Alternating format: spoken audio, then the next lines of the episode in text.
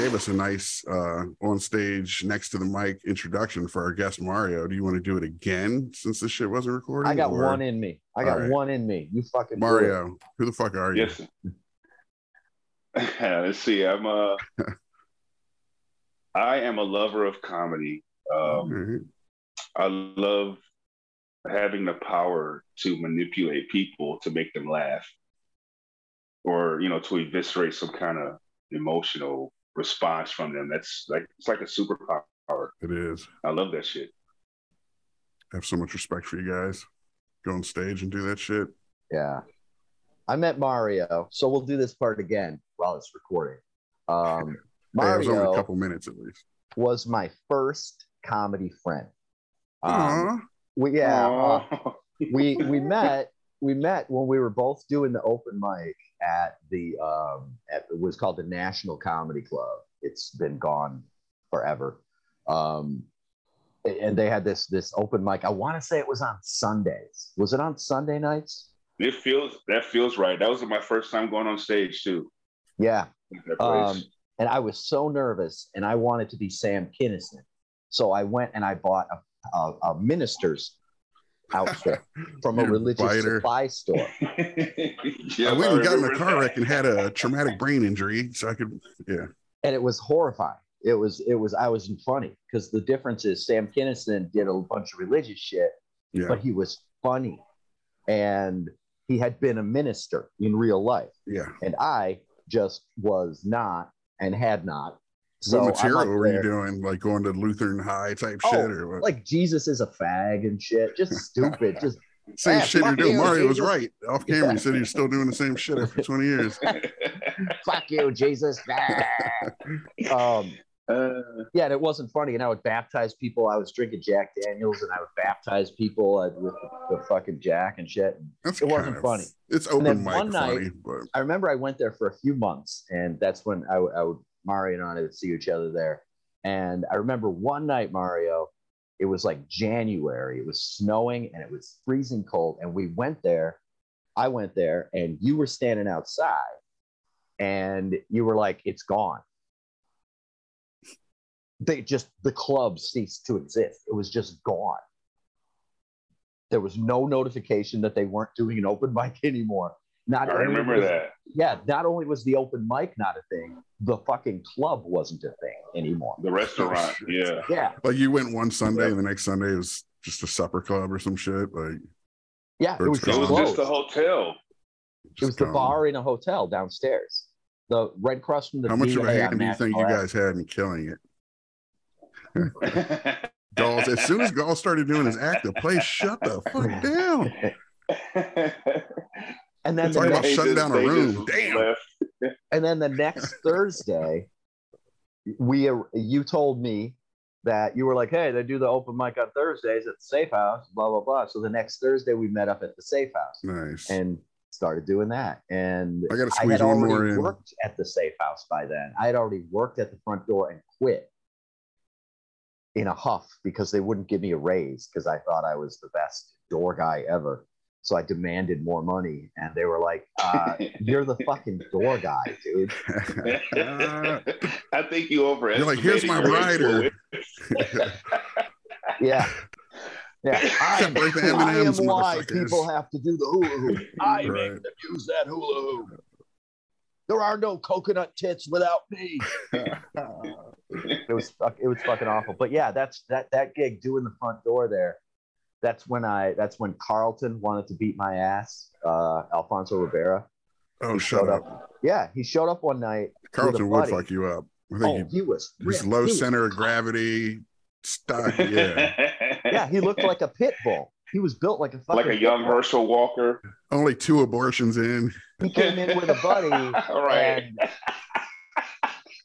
the friend of his the friend of his brought him into that outside lobby of the safe house where you're like uh, what's the Yeah. password and carlton was like not in a good mood uh, to begin with Oh, and his shit. friend was like you got to know the password you got to know the password and he's like just let me the fuck in so i was like no you have to know the password a good Moonwalk, must know the motherfucker. so i made them do you remember at the safe house mario how they had the cameras Yeah. in the outer lobby. And if you were in the bar, you could watch on TV You can monitors. see it right. Yeah. Yeah. It's fucking great. So I made them do, I made the buddy lay on his back like this. And then I made Carlton lay like they were 69. Uh-huh. in. and I made him do- I made him do push ups.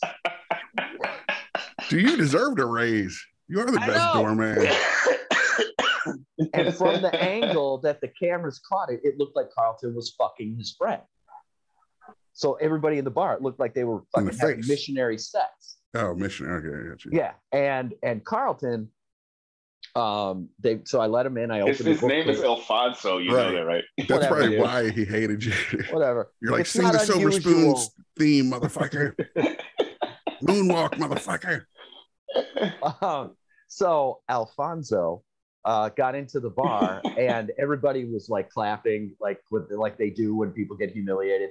And then there was this Right. kind of I could hear it from the outer lobby. There was this kind of quiet, and then this huge round of applause when they realized who he was in the bar. They were like, "Holy shit, that's fucking Somebody Alfonso!" throw some Tom Jones on the fucking jukebox. Yeah. So, uh, like five Not minutes later, he came crashing. He left through that secret exit of the phone booth. The alley door. Yeah. Yeah, and he came crashing through the front door again. Try, and his friend had to like pull him back. He wanted to beat my ass. He was That's screaming at me. I'm gonna fuck you up. You fucking humiliated me. I'm gonna fucking kill you, dude. And his friend had to like pull him off of me. It was awesome. That's Fucking great. awesome. That's You know great. what would be really, really great to hear this story from his point of view. You would just be like some asshole at the door. yeah. This asshole Trying at to the door. flex on a celebrity. Yeah. right. I mean, you knew who he was, right? Uh, I knew who he was about halfway into it. What was that like? Where you're like, oh shit, am I making Oh shit. fucking what? It- it- at first, I thought it was just a little, a little muscular motherfucker that I was Yeah. humiliating, and then I was like, "Oh my god, that's fucking the Fresh Prince guy." Huh? Cool. and humiliating muscular short guys is probably like your bread and butter and shit, right? I live for that. I pay extra for that. Fuck yeah. Do you have That's- any That's my whole profile on FetLife. The humiliating muscular. Fucking. Do you have any other Okay. celebrity door room encounters at the safe room? The first night I ever had to do the door there. The first night I was other on than my Mario? own. I mean, Greg Brady came in. oh shit! what? Bar- Barry Williams. Greg. This Brady is like in his Brady Bunch. boxing, celebrity boxing era type shit. he was in town doing like a revival of the Music Man. It was touring around the country, and there were these like four drunk girls, drunk white girls, like woo girls, and they came in, and I was having them do like humiliating shit, and then I look over to the left, and that's where the door was, and there's this like middle-aged dude walking in with another guy, and I recognized him immediately. I'm like, holy fuck, that's Greg Brady from the fucking Brady Bunch, and I and I And kind you're of like held Team Partridge Family, so you're Yeah. like its own motherfucker. and I like put my hand out to him, like, don't, don't let, don't come up the steps. Don't let these girls see you. And so what I did with the girls then was I made them sing the Brady Bunch theme because everybody knows the fucking Brady Bunch theme. So they're oh. singing it, and then when they get about halfway through, I like motioned for Barry Williams to come up the steps, and all of a sudden these four, you're a you're a drunk skank in your twenties, and you're singing the Brady Bunch theme, and fucking Greg Brady's right in your face That's fucking they awesome. They were screaming. So One of them started crying. It was fucking awesome. It was fucking Did you- awesome. Did you get laid? no, I was Greg married at the Brady, yeah. Oof. Man, does anyone remember? Like, first off, are we too woke to have that entrance to the safe house anymore? Like, can you not shame people and shit on them and make fun of them anymore no, we're too that's my choice, man. If you that's my choice. If you had to do that to go to your job, that's no that's one thing. Right. I'm But saying, if can the you- biz as the business get added at too much on Twitter for fat shaming or whatever other Tom Fuller goes on at that door? Like the stuff you did, get down and pretend Yeah. like you're fucking. That sh- I feel like it just wouldn't fly super nowadays. homophobic to make a guy look like he was fucking another guy. That, that would be taken as homophobic. That's what I'm saying. So half Yeah, the I shit think you they do. would. I think they would just. I think they would just fire that guy, the doorman. Like, dude, Mm. you can't do that. So Yeah. nowadays it's it's like soft nerf shaming, basically like uh humiliation. Yeah, Basically just, you know. but like now the company, now the the bar after after Dave Baldwin, the guy who started the place, died. Uh, it's now owned by the Marcus Corporation, so I'm Oh, sure really? it's a way more clean corporate kind of a situation there now. What do they do there now? It's just a bar. It's allegedly the same. It's still the safe house. They still have the Burt Reynolds thing in the ladies' room, and they have the secret walls and shit. But I'm sure it's a lot more tame. That sucks. Well, yeah, Yeah. yeah, it, would have cost a fortune to get to get that shit out of there. All of that stuff they had in there. Yeah. That would cost a fortune to change. Yep. You remember when we got kicked out of the safe house when when Tony's open mic got got canceled there? No, what happened? Oh God. Um, Oh, like the very last day, the last time. yeah. What Dave happened? Baldwin Somebody- came in with his wife. That that horrifying woman, and there was it was during an open mic. And one thing that was cool about Tony Miller, the guy who ran it, was he had like really wide sort of appeal. Like like white tourists from Iowa loved him, but like Mhm. so did everybody else. So a lot more you had to. as- you had to be like Yeah. that. as the years went on, a lot more black comics started coming to the safe house, which meant that a lot more black customers started Right. coming to the safe house. And Dave Baldwin came through one night with his wife, and it was like probably 80% people of color in his nice little James Bond bar. Hmm. And he flipped the fuck out. And Really? that was the last show we were allowed to do. They canceled. Wow. They He got mad because stand-up the there. audience was too black. Yeah. Well, his wife did. hey, his wife hey, was- that's some Uh, that's some severe racism when you're willing to give up money for your Right. beliefs. yeah. That's some deep ingrained shit. Like fuck that money. Get these yeah, get these niggas out my bar. like classic. That's like uh, postmodern racism. Like classic racism is like, how can I use these colored people to make me money? right. Like a slave driver. You're Right. like, Like it is Fuck money, get him out. I was uh wow. I was uh Second wave I was driving. We had a, a um like a new storage place that that that popped up around here a few probably two years ago. Just like a self during the construction, uh, yeah. Sorry. but for like bigger bigger like boats and shit. Like he had uh, big indoor uh, storage units. But anyway, outside on the on Highway 18, he had all this Trump shit, and I'm like, why would you turn away liberal money because of who you vote for? Who the fuck cares? Man, I'll take. I don't care if you voted for Stalin. Give me your money. Like, who cares? That's that's just that's some really deep hatred to me. Like, why would you do that? Yeah. Especially because that would be a pretty conservative person who's supposed to be the capitalist who would put money above all right else. Right, right. That's damn. Like you're you're defeating your own purpose. That's crazy. Is that your crazy blind cat? He's not blind, and this isn't the one. It was a deaf cat, and that was like six years ago, dude. Call you're canceled. that cat's been dead for that cat's been dead for years. When's the last time y'all talked? Has it been a minute? Uh, when did I play at Delavan? Oh, all right. Last that Couple was uh, Earlier this year? that was this year. Yeah. Yeah. That was only a few months ago, man. You and Brian were there. Wait, were you there with Brian or someone else? Brian. Dude, let's get Mario to play Brian Green in the movie. Oh, that would be the fucking best. but just do your whole thing, hash it out, and be fucking crazy. All Yeah. right. Hey, I Um, was I was scared of Brian Green when I first started. Why? I don't know. He just seemed like a mean big brother. Mm. Like he Yeah. was Yeah, going to was give me a scary. twisty at any minute. Yeah, he was super scary. Well, the atmosphere at the safe house there when when during those that time, Tony had Tony, the guy who ran it, had this had a booth in the back, and not everybody was allowed to sit at Tony's booth with Tony. It was Brian sitting next to him, and Michael D was allowed to sit there. I And remember Michael. Yep. and that was it.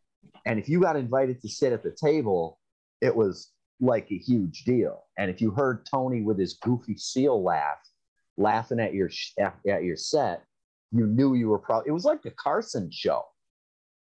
Like if Johnny Carson invited you over to the to sit down at the desk, it was a huge deal.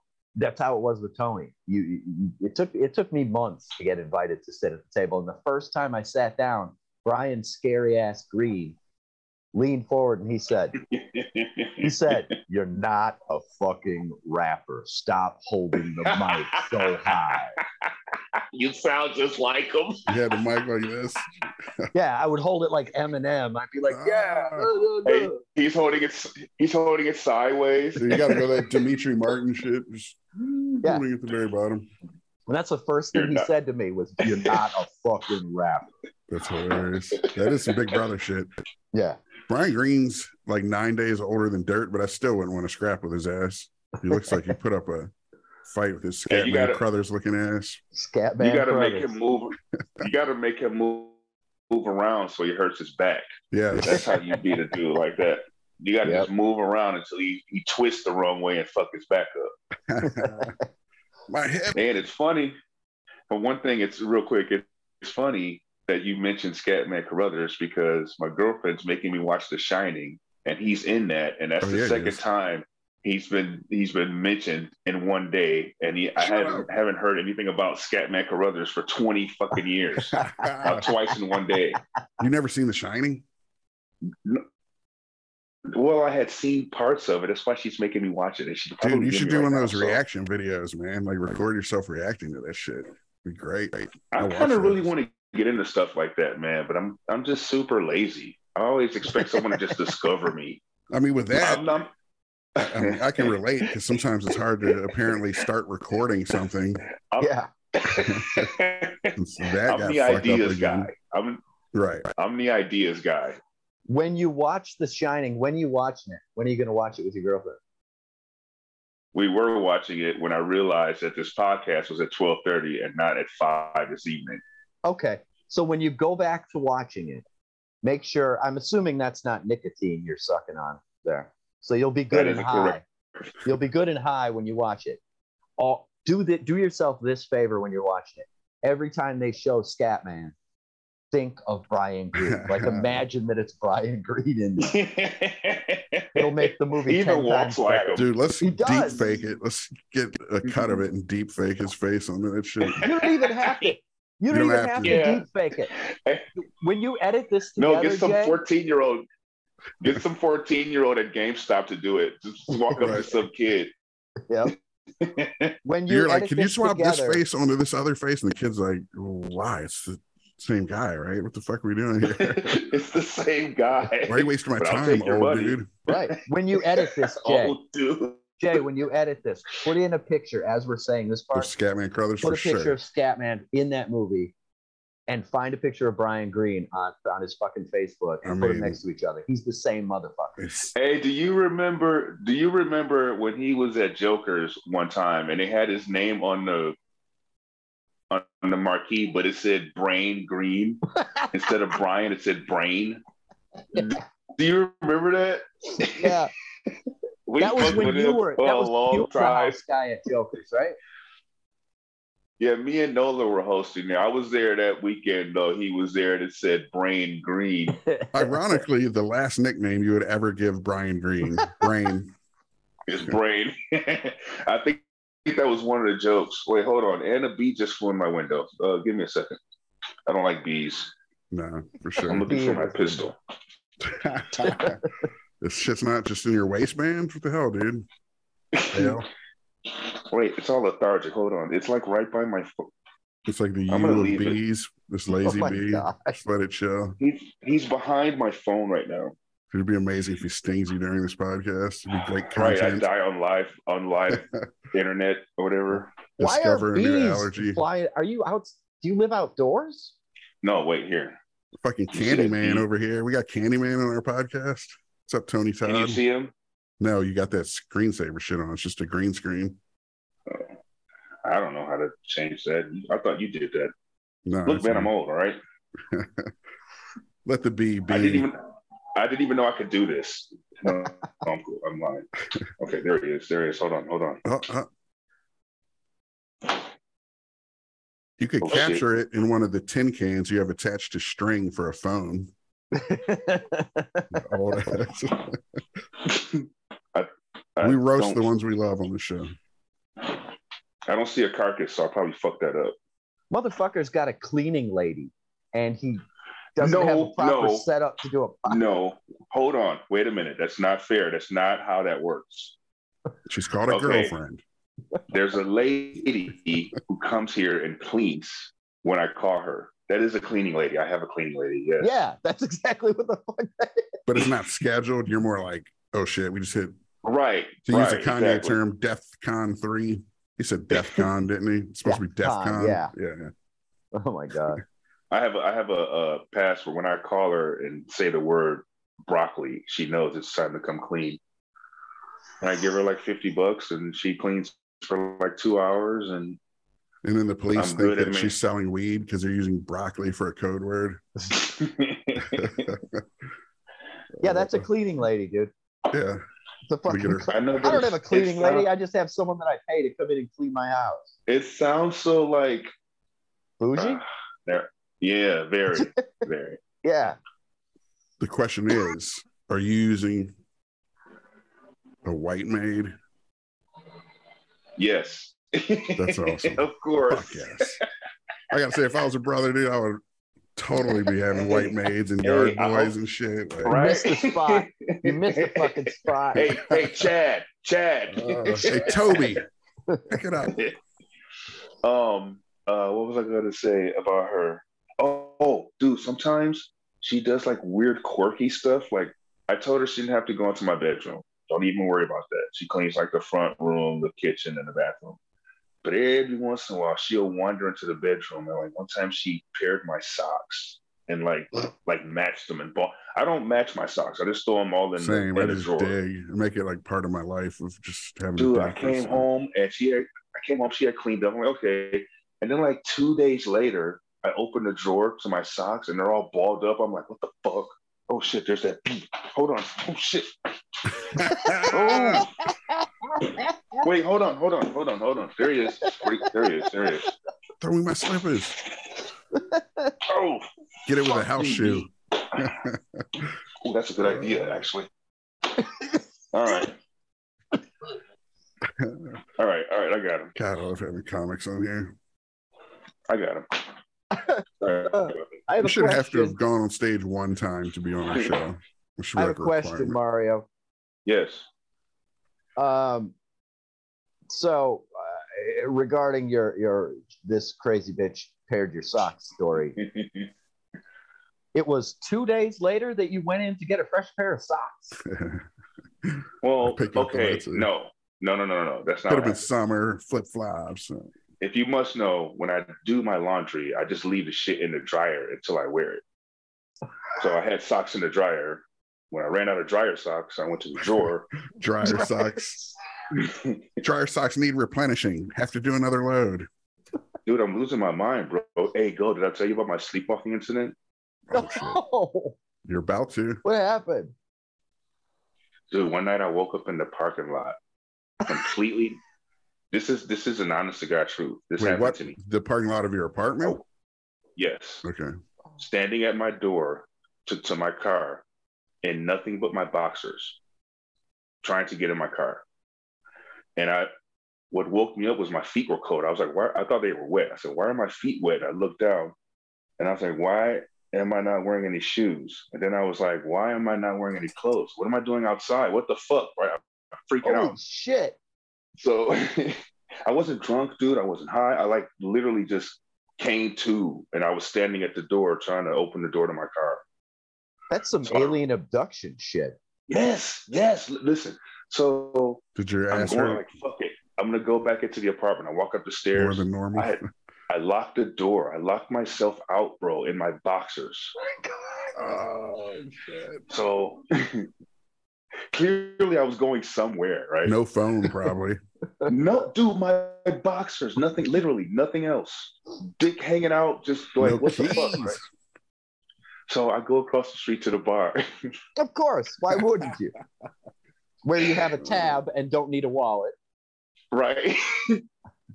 and the bar, one of the bartenders has my spare key because she's around when I get deliveries a lot. So Genius. I, so I called her. She had to come and let me in. I, w- ah, Oh my it was god. horrible. It was Oh, that's hilarious. Holy shit and then someone said, "Is that the first time you've done that?" And I was like, I don't know.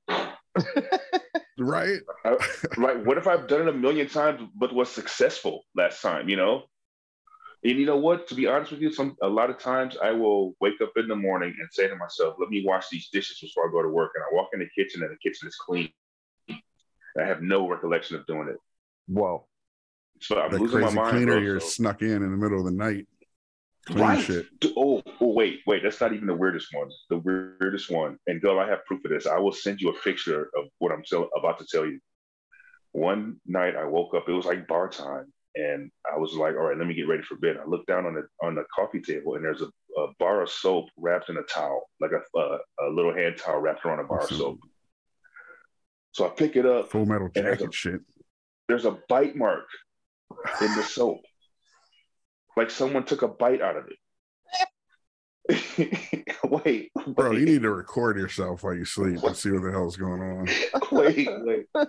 So for a few, for like two seconds ago, I swear to God, I was like, someone who the fuck came in here and bit this brand new bar of soap.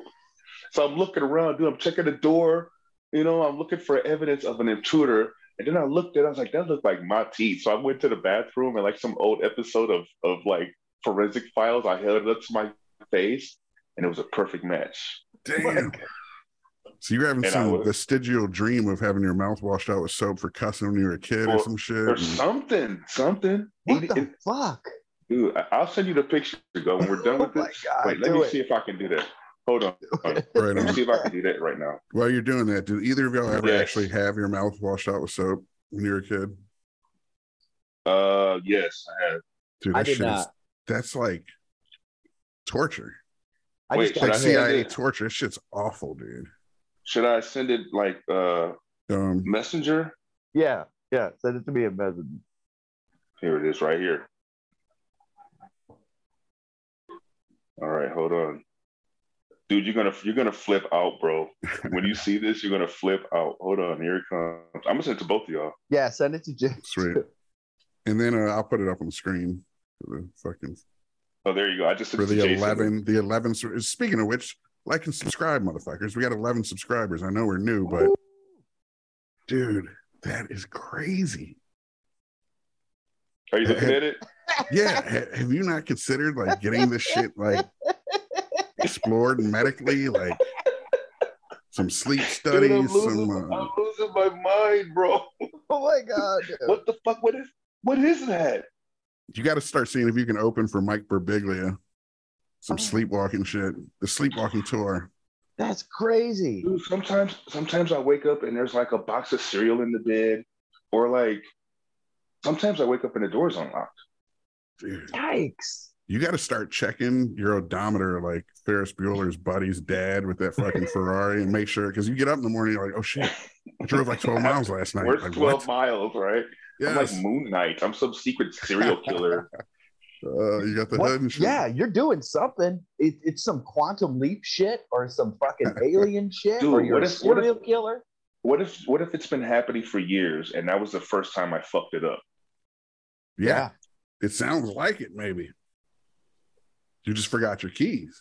I forgot my pants. Uh, Hey, when I I mean, if you came across the, when I went across the street to the bar, I actually didn't have to go in. Excuse me. I didn't have to go in because before I got into the parking lot, the bartender chick and her husband and another guy, she goes, Mario? And then the guys started laughing. And then she's like, Are you okay? And I said, I, I'm like this. I locked myself out. Can you please call Jessica? And I just turned around and walked away. No Oh my God. context. they thought he escaped No, from the get out house and shit. Like, Oh my god. Bro, that could have Oh. been like super bad. that's crazy. You're That's like insane. one of Dahmer's victims just out half naked, stumbling around. Like, what if it had and shit. been? What if it had been after bar time, like at four? Yeah. Yeah. You'd be in jail right now. Because you live out in the you live out in in fucking Trumpville and shit, don't you? Oh shit. it's it's weird out here. Like they'll have all the signs out and shit, but when you talk to them at the bar, they act like they don't know who he is. Go figure. no, don't switch it from Fox because I'm in here. That's hilarious. Oh my god. That's this soap thing is my life. That's gonna be my new fucking Dude, profile picture on that's every social media. That's our new Dude, podcast but can you imagine that? Like, it, okay, this is what I also think has been happening. I've never lived by myself for any stretch of time. This is the first time I've lived by myself. Mm. I've always been, I was married for a long time. I always had a roommate or a girlfriend. You know, I'd have a couple months in between, but I think I've been here for like seven years now, six or seven years. And uh, this is the only time I realized I've been sleepwalking because I know no one else did the shit. Right. It's unequivocal. You're sleepwalking, dude. You It had to be me. Right. That's just crazy. Dude, sometimes the laundry is done. I'll get up, the laundry is done. And I, I was Oh. going to do it before I went to work, and it's fucking done. It's in the dryer already. Done. After hearing that, my wife is like Googling how to make your husband become a sleepwalker and do chores in the middle of the night. It's Dude, crazy. the, the, You gotta be careful, soap- dude. Start sleeping in a Kevlar vest so when some neighbor stands my grounds your ass and shoots you for walking I'm around in your some- boxers, you at least have the I'm going to pour some flour on the floor before I go to bed so I can see if I'm walking around at night. Yeah, yeah. if just so you don't feel bad about doing the fucked up shit, I'll give you a sleepwalking story. The one sleepwalking story that ever happened to me. It and we're circling back to Brian fucking Green again. Um, this was like three years ago, maybe. Brian and I were going up to play, and it was the dead of winter, and we were going up to play Harris, Michigan. Yeah, have you done that room, Mario? I've done uh, the one island, the island resort. island. Yeah, I've done the island resort. yeah, that, that one. the one? Yeah. Yeah. Where the one with this, where the stage is really high. It's like a It's big got ass the disp- it's got the dispensary in the parking lot, right? I don't know. I didn't spend any time in the parking lot. That I was just telling him. I was telling him that story before you came on. That was the Ah. first dispensary I've ever been to.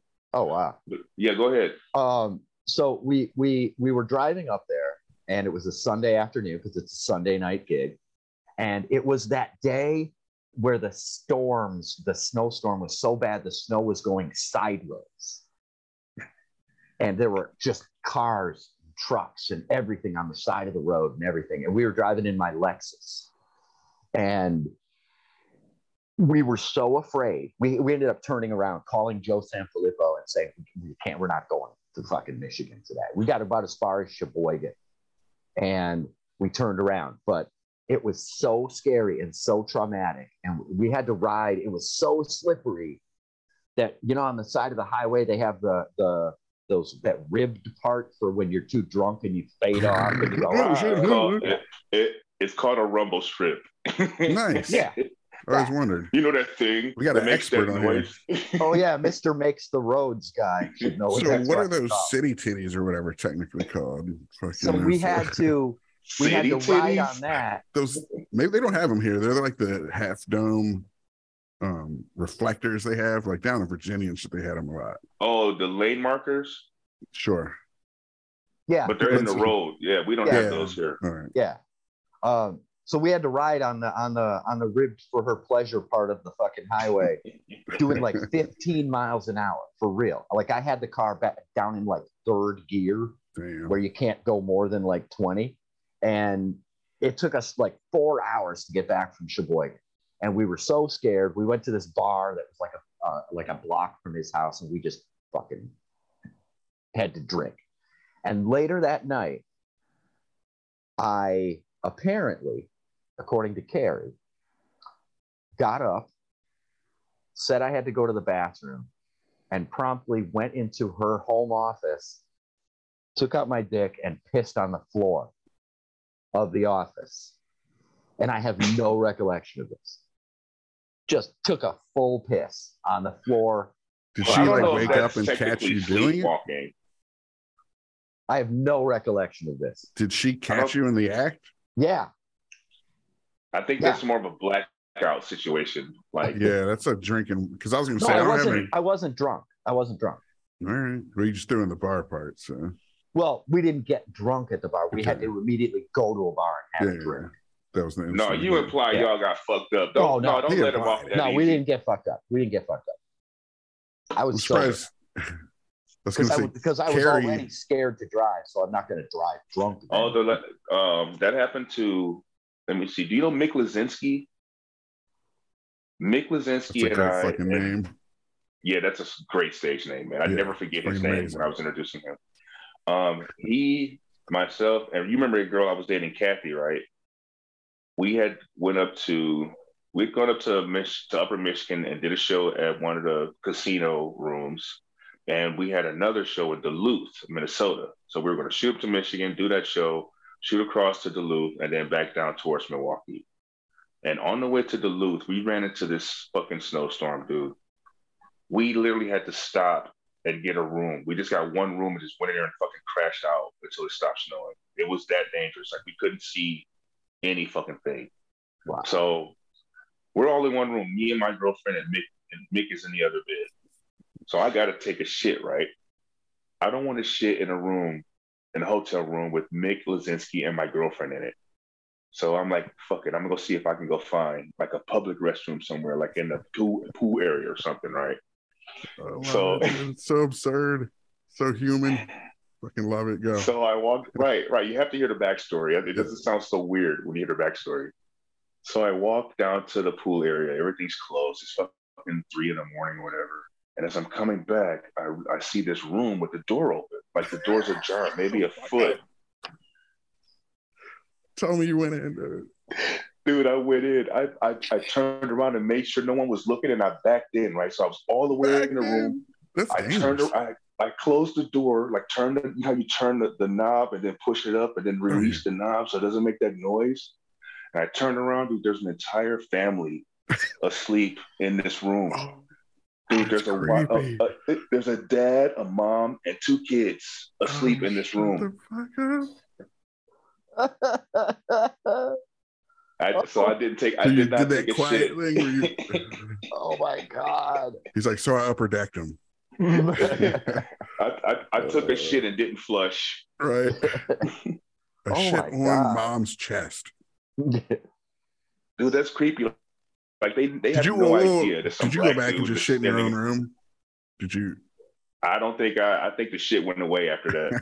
It just crawled back up. It just Some crawled back up. shit. Oh my god, that's amazing. oh my god. There's god! a family somewhere in the Midwest that had a black dude standing in the in their room, and they have no idea. Yeah. That's what they That's get for going to bed awesome. with the door open. Way to protect Man, protect why was the fucking door open? Dude, this is what I thought. I, I thought that the room was vacant and like someone who was supposed to clean it. That's why it was open. I thought it was vacant. So Oh my god! That's Backing in is a strange choice, though. The backing in, like who knows who's in Well, there? no, it, it just happened like that because I turned to see that if, to make sure All no one was looking you. at me I as I went into as the a room. director. All right. Yeah. It was more like is the coast clear kind of thing. right, and then when I turned everyone was empty. around, I'm like, oh, dude, that is hilarious.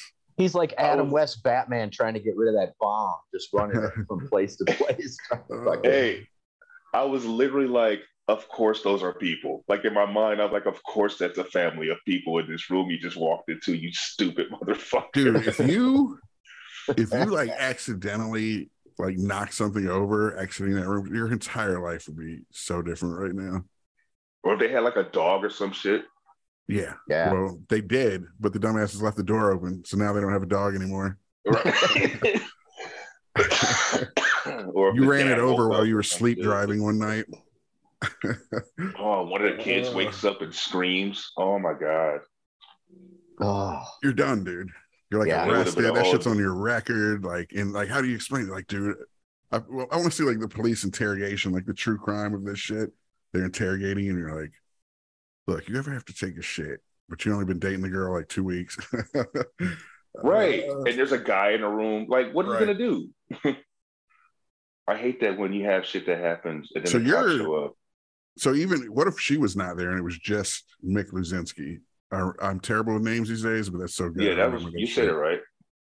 I think it was more. If it was just him, would you? Yeah, okay. Because I, I tell you, I hate shitting in public, dude. I don't know what it is. Like I will hold that shit Dude, I'm a shy pooper. dude. a I- plane. I, I can't yeah. poop. I have to poop at home. It's got to be at home. I can't do it nowhere else. Unless Are you piss shy too? Do you have pissing problems No, in I, public? shit. I'll oh. Pee at a bus stop. I don't give a fuck about that. Can will and have. yep, at a, a mailbox. I'll stand at a mailbox like I'm ruminating over some shit, pissing like a motherfucker, and just drift away. How I'm a did German you- Shepherd with pissing. there's a i'm trying to be discreet here but there's a there's a period of your history where shitting in private was probably not very possible That's probably where I got that from. Mm. How you grew up?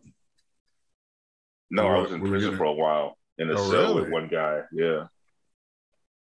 So, So, you really like- would have been fucked if they found you in that room. Was that before or after? Would that have been like a That was, but that was before. That was Mhm. before. I, yeah, I was on. I don't think I may have still been on parole at, at that time. dude? I'm fascinated by prison and the prison experience. I watch those days like six shows, like 60 days in and shit. Like, oh my god, dude! Like, how much do Well, you, are you down you, to man. talk about this shit? I don't give a fuck. That happened. That was a long time ago. he posts about it jokingly on fucking facebook I love you, dude. He'll be Every like, once in a while. best. having been in prison blah blah blah Yeah, we did do some. That's where the bite of soap came from, right? The prison shit.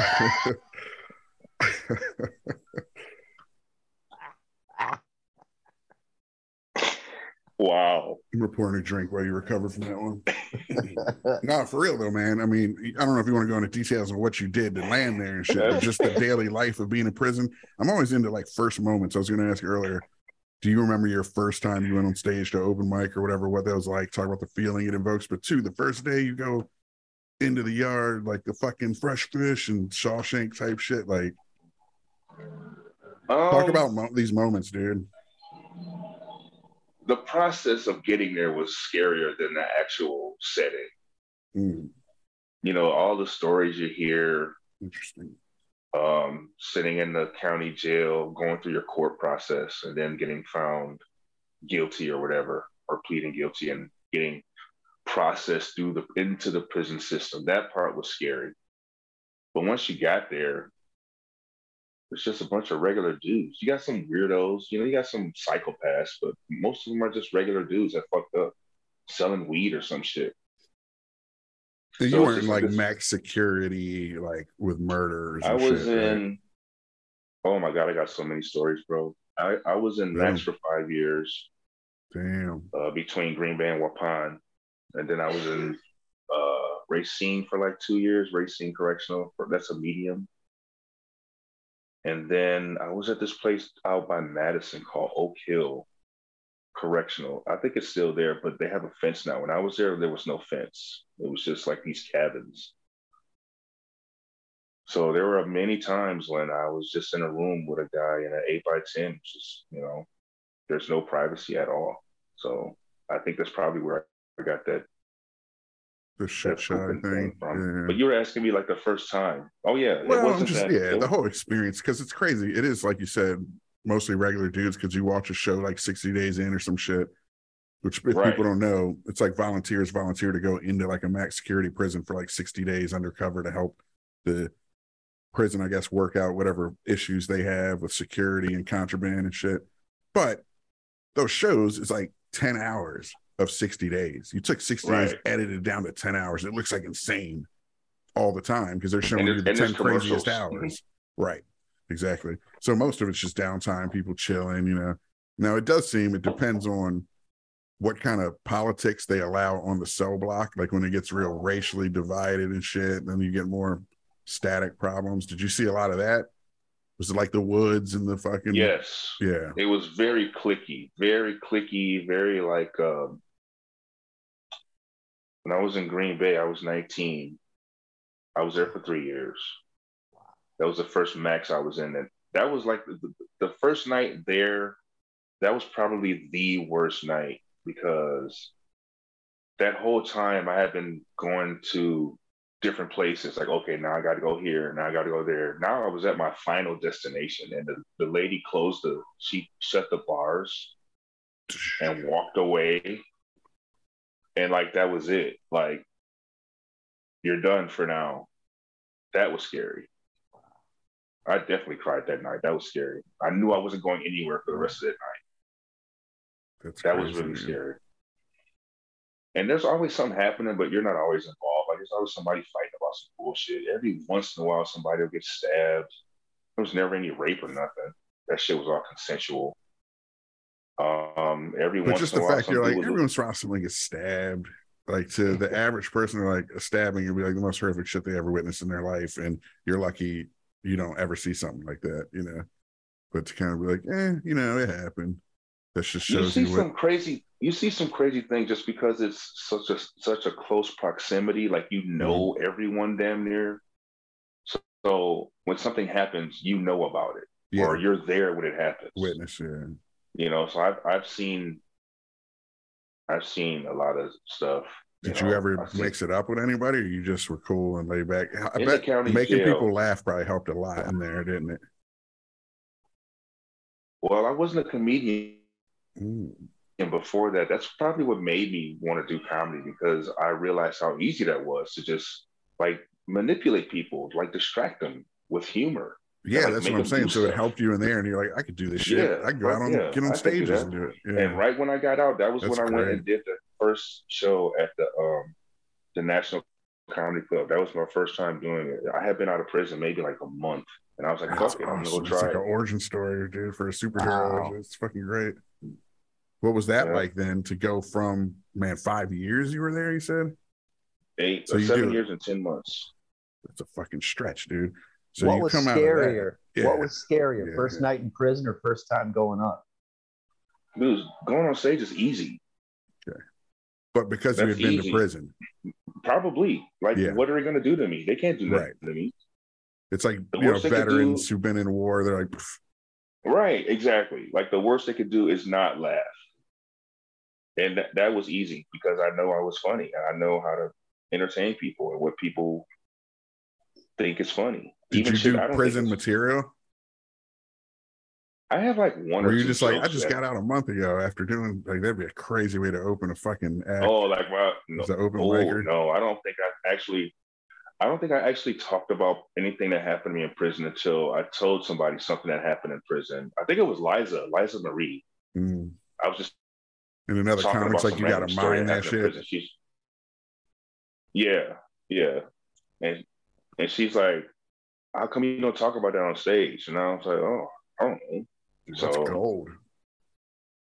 I only I don't do a lot of stuff about prison. I don't even know why, because a You lot of it is very interesting and funny. Yeah. you know. Yeah. I've only heard you do a couple of. I've only heard you do over the years a couple of bits where, and it's not even so much about being in prison. It's just the backdrop of a It just happens, interaction story. Yeah, Dude, Right. you could probably do a sick like hour set themed on that though and fucking crush it. Sprinkling Yeah, in I've little seen a bunch of serious stuff, potent dude. moments and shit. I remember stuff. one bit I remember from the beginning, like from National Comedy Club early on at the Safe House. I don't remember the details of it. So if you remember it, please do it right now. But it had to do with a popsicle, like you you doing an act out of, Oh, dude, eating, no. of eating ice cream or a popsicle or some shit. Oh, that's so, dude. That joke is so lame. I know what you're talking about. I don't even. I, I liked that joke at first because people, it would get a reaction out of people, but it was kind of vulgar, and I don't know. I guess I didn't want to be seen as a vulgar comic. Like some people were really offended. This one lady came up to me after a show at Joker. She was like, "You were very, very funny, but don't do that popsicle joke anymore." Dude, what is it? I gotta know. You can't leave me. This is like the two foot salami and breakfast club and shit. The poodle and the salami. All right, all right. So the joke was how girls get offended when you are excited watching them eat like phallic things like a popsicle cone or, you know. So I mime that on stage, like I'm lifting the, the microphone like a pop, like a uh, popsicle. That, that, And that- then, uh, I was like, what if they had popsicles shaped like female genitalia? Like it, it would be the same. so then I stand there with That's my fingers bad. like this, and I'm like licking in between, and you know, like that. So yeah, the Some one blue was really hair comes up to you. Don't do that joke. Like, oh, that's solid. Hey, at Shit. least she prefaced it with like, "You were very funny." However, Oh, I love those. I love when they come up after that. Oh, I loved you. Don't say They- retard anymore. right? Yeah. You're like, I have a fuck off, nephew retard. with Down syndrome. You shouldn't say retarded. You're like, yeah, and he has an aunt with Down syndrome. Shut the fuck up, retard. That's exactly how it was too. Like you were re- like I could I could picture her laughing the whole entire show, and then me doing that bit, and then her just being so brokenhearted and disappointed. Like, Uh, oh, this guy was funny up until that moment. Like now I don't like him anymore. Like, oh, that just irked me. I, I'll stop doing it right after that. I don't think it I was ever the done that. cunnilingus that did it. She was cool with the flesh. That's what it was, right? Cunnilingus. And she was cool with all the black jokes, all of that shit. But as soon as I did that, she was offended. Hey, vaginas. Nope. Here's a question I was going to ask off of that. What's the joke that you guys remember from early on that did really well that you're most ashamed of Hello? now that it did well? Like some pandering to the crowd type cheap laugh shit that you Um, knew wasn't a good joke, but they loved it. Do you got one of them? Either of you? Um, sometimes you do like filler stock jokes when you Uh, when you're like lost or you want to stall for time. But I don't have any. That's probably the only one that popsicle one because I would do a lot of rowdy rooms and they would all eat that shit up. But that one lady, man, she just. And I was thinking to myself, man, if, if my mom was here, she would say the same thing, you know. So I don't know.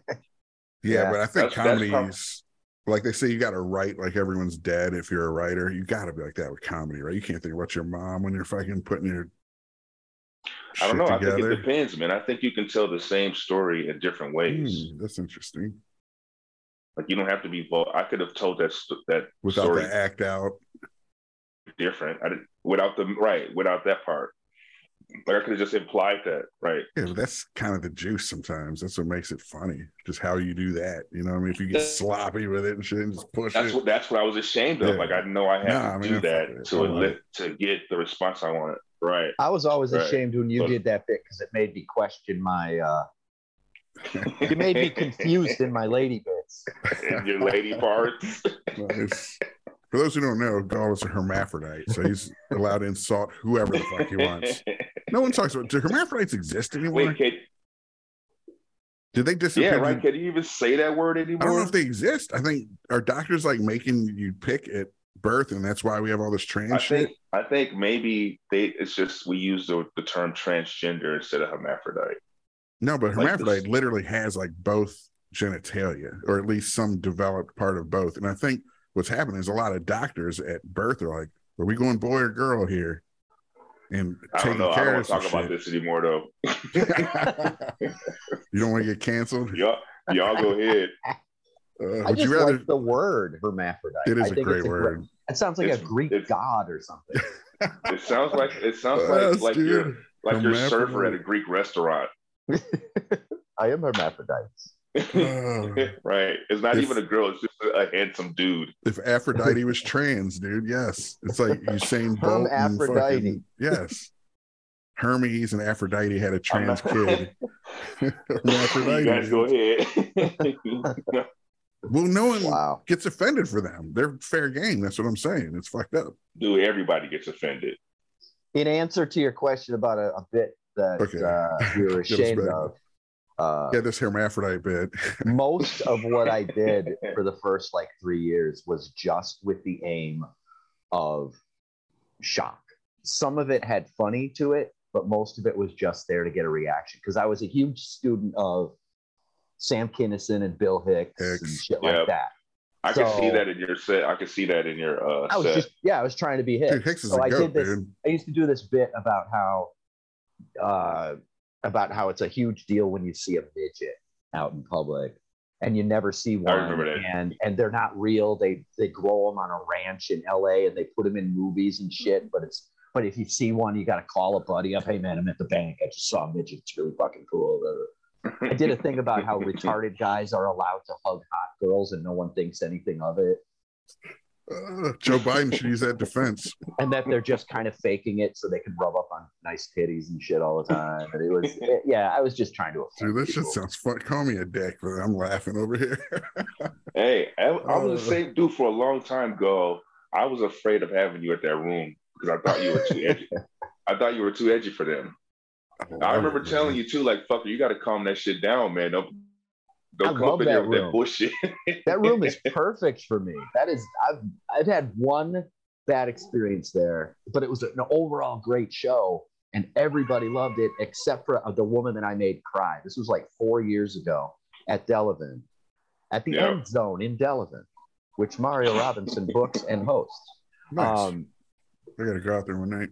it was that bit, and Jason Hillman is part of this story too. Oh shit. oh my Um, god, he's he's a goat too. He's from the old old school. Fuck yeah! So We gotta get him on here, dude. Anyway, he would on. he wouldn't do it. He can't stand it. He would never fucking do it. That's Um, the reason he do it. He Anyway, would go on. totally do it. Jason would totally do this. so I was at the end zone and the set's going really well. And I did this bit about trans people. Okay. And a woman in the audience, I made her cry. Do you remember that, Mario? I fucking made Yep, this I woman remember. cry. And I kept going. I went harder after I saw that she was crying. And then the end of it came. And the next day, we were shooting a scene for Cactus Jack. And the documentary filmmaker originally was cast. Jason Hillman had that role. So I picked him up. We went to the set to Jay's house, and I, we were talking about. I was talking about my my show the night before. How about how I made a, I made a bitch cry talking about trans people. And Hillman got so worked up and so upset he had to leave, and he walked around Jason's neighborhood to to like calm down and to settle down. I got him so He was triggered, dude. offended and so upset. And he obviously then didn't play the guy in the movie. but driving him home after that was super, super awkward. Oh man, I have a story a lot like that. That where you have that awkward drive with Jason Hillman. I wonder how many Let's comics have had that drive. That's a new f- feature on our show. A little bit like, what was your awkward drive with Jason Hillman? Tell us. What was Yeah. yours? Let's hear it. Man, we had uh, uh it was me, Jason Hillman, uh, some of the younger kids at that time that they're they're all gone now. Um, who else? Chow Fang was with us, I believe. It was like four of us. Besides me, it was, it was four other comics besides me and, and Jason Hillman. We had just got this new room. It was our first show there. We had we had been recommended. It wasn't a lot of people, but it was like a birthday party. Like this guy had brought maybe like eight people and there was a couple other stragglers. So it was probably like like 12 to 15 people there. And let's see, I went up, I was the host. I, inter- I introduced a couple comics, then I brought up Jason. Jason was the headliner, and he was supposed to do 30 minutes. So I brought him up. I went out, everything was going well. The, the birthday dude was kind of drunk. He was a little loud, but everyone was having fun. They're all with him anyway. They're all having fun. Right. So I'm outside. I lit a cigarette. I'm like pleased with myself for getting this new room. I'm thinking about all the, you know, the people I can book here, what's gonna happen in the future. And fucking uh damn, who was that that came outside, the young dude? I forgot who he was. He came outside, he goes, I think you need to go back inside. I said, Why? He said, just go and look. So I go in there, dude. They're face to face on stage, Jason and the drunk dude. They're face to face, like like, what are you gonna do? What are you like? They're gonna about about to fight, dude. Like, dude, I was outside. I, I was outside like three minutes. Like, what the fuck happened? So Jason goes storming off. The dudes call him all kind of names and shit. You know, everyone's booing, and I'm like, what the fuck happened? I was outside for 90 fucking seconds, and um, they're like, go, go up there, go finish. Go up there and fin-. like I, I had to fill like 45 minutes. I think I did like 20 minutes, and I was like, man, let's, you know. So I go in there, everyone's in the car waiting, right? I go in there to talk to the lady. I tell her, hey, I know it was bad, blah, blah, blah. I don't expect to be paid. I'm sorry, you know, maybe we can work some in the future. And she was mad, dude. Like, of course she wasn't going to pay me, but I just preempted that, you know, I made it easy for her. Did you find out what the static was? The guy was just talking during Jason's Uh, set. He's just heckling and shit. And Jason wasn't not even it. bad heckling, just just talking, just being Mhm. drunk and belligerent, not like you suck type shit, just interrupting. Uh, But everyone's laughing, like, dude. I, oh, that's that's kind of what this led up to. Um, I get in the car after talking to her, and everyone's in the car, and we're driving, and Jason goes, "So do we get paid?" I said, "No, Jason." no, Jason, we didn't get paid. And it's like the whole drive, everyone's like quiet. Someone's in the back cracking jokes about it, like uh, imitating Jason. So did we get paid? oh my god! and that was from we were we were down in Beloit, so that was a, a good drive. Let me ask you this: down there, that was an awkward drive. When you're booking a show, and even if you're just a comedian who goes on a show like Hillman did there, do you got to kind of take into account what kind of show it is, and if it's this dude's birthday and he's kind of drunk, do you just let him steal the scene on his birthday? Or are you like, as a comic, fuck you. As the a stage is sacred. You don't interrupt my shit ever. I don't Man, care what the gig is. And look, as a comic, you have to be able to improvise. Goals Your goal fucking- is to entertain these people. I don't care if you do fucking balloon animals. Do your fucking time and make people laugh. You don't have. No one cares if you do your set. right. You They know, sometimes I go up. Right. And they might not And- even remember your set, but they're like, that Jason Hillman guy, I remember him. I had a great night that night. Exactly. Yeah. And then you can come back and you still got this whole set you never even got to do the first time because you had such great Boom. crowd interaction, crowd work. I love that shit, man. I love crowd work. That feels a lot of my time because I've been I have been hosting for so long. That's feel- like a, a natural part of my set is just like talking to people, finding out where they work and their birthdays and stuff. And I feel like for years there was like this thing where comics, at least me as an observer who loves comedy and watches even interviews and shit with comedians, where a lot of comics would look down upon crowd work, like it's easy and whatever, and you're not even writing material. But I feel like with like Andrew Schulz and Mark Normand and dudes like that, they're putting out on social media just crowd work bits. Like it's a renaissance right now for crowd work. And they're crushing. TJ. Miller's some- good too. Yeah, it's some of the funniest shit. It's just crowd work. Anytime anyone ever criticizes comics who jump to crowd work, I always advise them to go see Chris Barnes live. Oh my God, that dude is the the god of crowd work. Yeah, yeah. He's playing in West Bend on New Year on December. Is he a December Wisconsin 30th. guy? Oh fuck yeah! I don't think I've he's seen or even heard of this dude. Man, he is the Wisconsin guy. Yeah, Oh, really? He's See- fucking see, amazing. Wisconsin tapped in, but Carrie and I got tickets for his show on uh, December 30th in, in West Bend at the West Bend Theater. We're very excited to see him. Barnes is Barnes is a fucking god. I did a show with him maybe a month ago. Oh really? Oh yeah, with uh, Glenn Gerard, right? Yeah, exactly. And it was a weird setup. We were like standing in the corner of the room. Like there was no stage. There was no uh, no, no spotlight or nothing. You're just standing in a that's weird. corner of the bar. The door's over here, you know, but everyone's paying attention. It's probably a hundred people. They're all paying attention. I, uh, I opened for him, dude. I probably did like a C minus.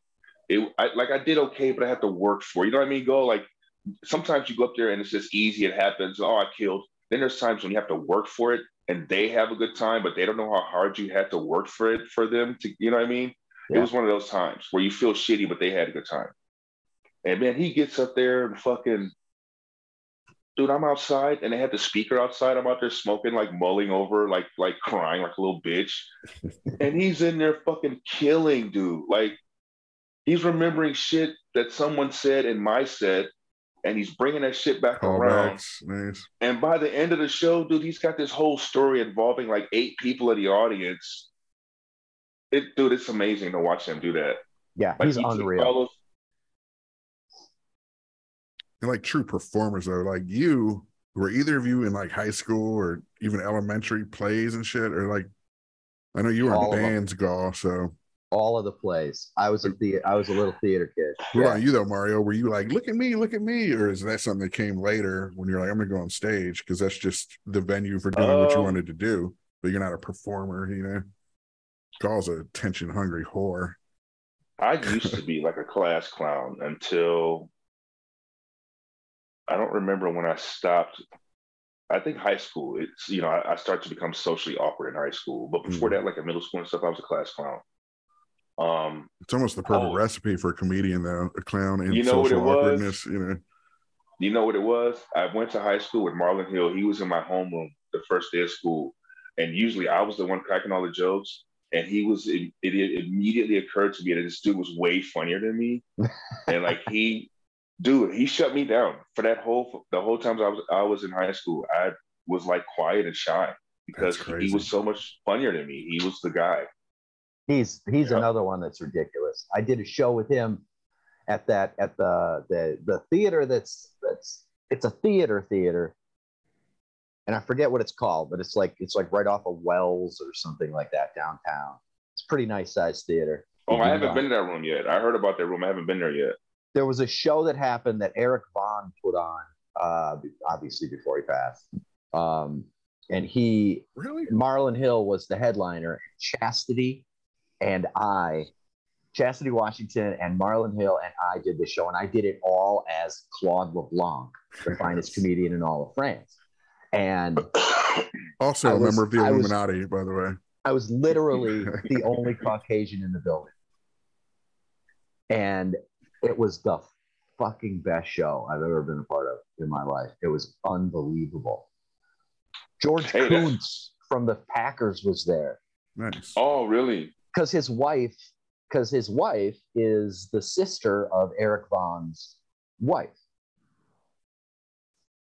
You know You who Eric lost me. Von was? You asking me? No, Uh, I, do not Mario. I, I remember that name. I can't remember that face though. He was a really popular uh, radio guy um, here in town. He was he was a like a really well known. what Uh, station? It's the radio station that was on 35th and uh, Capitol. I'll tell you the And- physical address. It was a black over hilarious. by- AM station, black AM talk station. I know you're talking about. over in, Twelve like, ninety five or twelve 12, 1290, 1290. Yeah, yeah, yeah. Eric Von was like the guy from that station. Yeah, I know. And- I remember that name. I don't think I've ever met him though. Oh, he was just the sweetest fucking guy. He, he died a few years back of a heart attack, but but yeah, his he was married to Faith Colas, who was the host of Black Nouveau, the PBS show, hmm and her sister is married to George Koonce. And so like he was there and they were there, and it was this whole fucking the show was just amazing. And they ate it up. Like I was terrified. I loved I've always loved doing like work at, at in front of all black crowds. I, that's my shit. I love that. Hey, that's But one thing as about. the French guy, it was fucking terrifying. Right. That's going out on a limb. Didn't Hey, with uh, oh, go ahead. one thing about Jason Hillman, dude, he fucking kills in front of urban crowds. Really? Black black girls love Jason Hillman, dude. He's an I've seen him. Right, I've seen him seduce an entire dude. I would go up and do like seven minutes and totally fucking bomb. Like no one's paying attention to me. No one believes me that I've been in prison. I'm all square and shit. So none of the jokes have any weight. Mm, He comes up there and he murders for like 12 minutes. And like people are standing up and clapping. And I think he got laid like five times. It was fucking crazy. Nice. Did we It get was paid? for- No, but you got laid. Shut the fuck up. Oh, they were buying, you know, what I mean, like they were buying them drinks and, you know, oh, dude, I was so mad. I was You know- literally mad at him for that. You know what's hilarious from the sound of it? When you go in front of black audiences, they don't believe that you've been to prison. But when you go in front of white audiences, they probably just assume you've been to prison. Dude, I'm the most dangerous person in this town. well, I mean, walking around in There's your two- underwear at 3 a.m. and shit. So At 3 a.m., no one what said you're a word. capable of. Hey, Yeah, and no all, one uh, said shit. and all your neighbors in the neighborhood, you're the most dangerous guy in town, but they all just know you as, oh, there's one that lives over there, but he's cool. Right. Right. Is that Mario out there naked? So they know Trying to him get away from the window. get away from the window. Oh, wait, I did have one incident here where this guy called me to call me the N-word in anger. What? Um I mean, if you said right, joking, fine, but in anger. No, no, dude. I'm kidding. Bro, bro, I almost had to kill this dude. I was sitting in here. It was probably three in the morning. It was like a little after bar time. Like everyone's gone. Like it's it's over now. Some I hear some some dude in my hallway up and down the stairs talking loud and shit. It sounds like more than one person. So I look out the window and I see this white guy. He's out. He's knocking over garbage cans and shit. Just walking around the street, looking at his phone, fucking with his phone. Then he he's in the hallway again. So I go out there, I grab my phone, I walk down there. I'm like, "Are you okay?" Like I, I walk outside. I'm like, "You good, man? What's, you need me to call somebody for you?"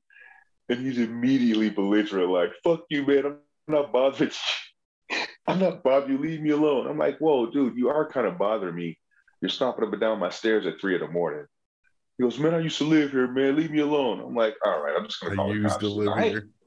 Dude, I've never in my life called the police on anyone. Right. Never. That's like against Never. the code, right? It's right. I was told. I was like, Uh. all right, this is that one time. You know, th- he might he might just need some help. I wasn't even mad at him. You know, or he's like there to kill his ex girlfriend. I used to live here and shit. Know, Right, sketchy. right? The girl who who lived here before. So um, I call the police.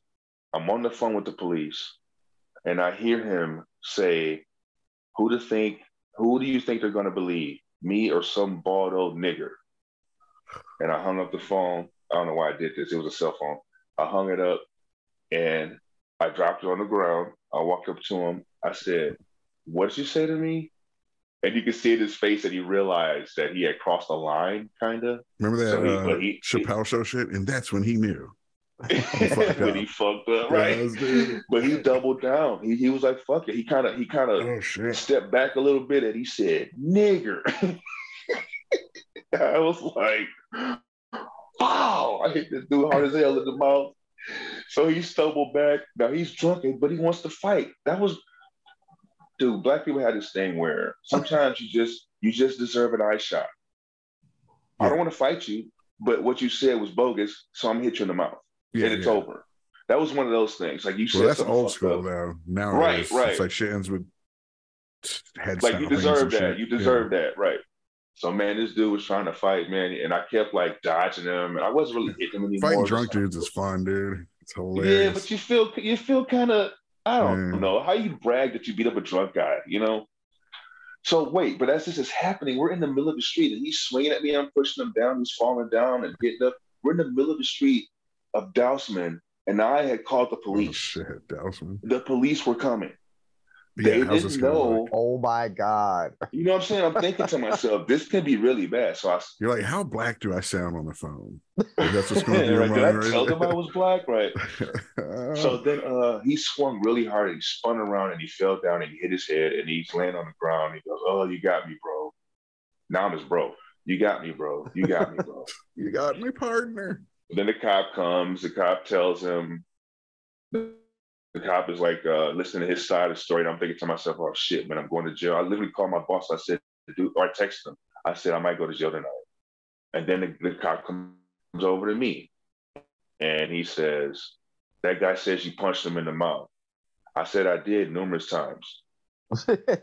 And he said, Why? I said, Because he called me nigger. And he goes, I'm sorry that happened to you. Do you want to press charges or anything? I said, No, I just told him to Nice. stop calling black people niggers. and that was it. That was that. Good cop. and that was the night Mario ended racist. Let's hear about the night you started it back up. was one of Go. Go. Didn't you have some story you told on Holy Clowns about doing one of those all black clubs where you were the only white person and it ended in some really weird, fucked up way? I don't recall It recall was the, the story. first prof- Okay, Mario, do you remember? Yeah, do you remember back in the in the early Safe House days? This is probably 2003, 2004, right? At the height of the powers of the Thursday night Tony Miller Safe House, right? Right. There was this guy, oh God, named Christopher Paul, who used to come there. You remember him? He was a black comic, comic, and he Wait, came there with like his girlfriend, and he would call her his manager. And he had like a couple of guys he'd come with. So He pretended he had an entourage, and he was not even a successful open micer at this point. That's He was just a guy. And he would go up and not, not be funny. And he would come in. And one night he came in and I, I did, I had been doing this bit that Brian Green told me was brilliant. So I kept doing it about how you got punked by about Brian how Green.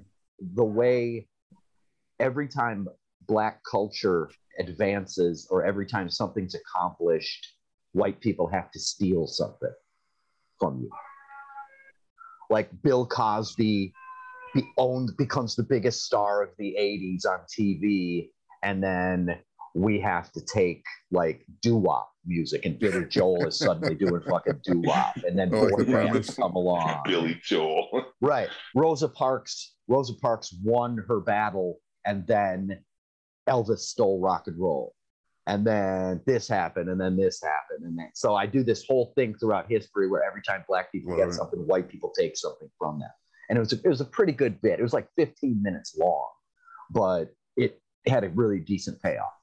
And Brian made the mistake of saying it was good, so I just grabbed onto it like a bum with a bologna sandwich because Brian approved of it, and he was who I was trying to please. Well, Yeah.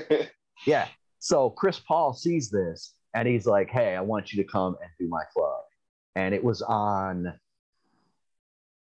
40 something in Silver Spring. It was a dance club. It was a, it was an extremely urban dance club. It was on the Wait, south wasn't it a, wasn't it a side of black the girl? street. What? Wasn't there a black girl for a manager? Probably. That was his girlfriend. His Yeah, that was his girlfriend. He Like, pretended. It I was think a I remember that room. They had like pillars, like Yeah. pillars. yeah, yeah. Yep, I remember Yeah. that room. and it was like a dance club. It was like a music club. So he was like, I want you to do this show. And it was Anthony Washington, Chris Funnyman Payne, and me, and Chris Paul. So Anthony Washington and Chris Payne and I meet there like a couple hours before just to see the setup. And you remember the stage at the safe house, how it was just a pallet mm-hmm. basically with a mic. It looked like a gallows. Mm-hmm. So that's what they had set up there. It was a pallet with a with a plywood over it and a the plywood mic. board over Gallows, it, yeah. Right. it. So we're looking around and people start to come in, right? And Anthony Washington and Chris Payne dipped. They fucking left. They were like, this is bullshit. Nobody even knew there was a comedy show. They were there to fucking dance and listen to music and drink.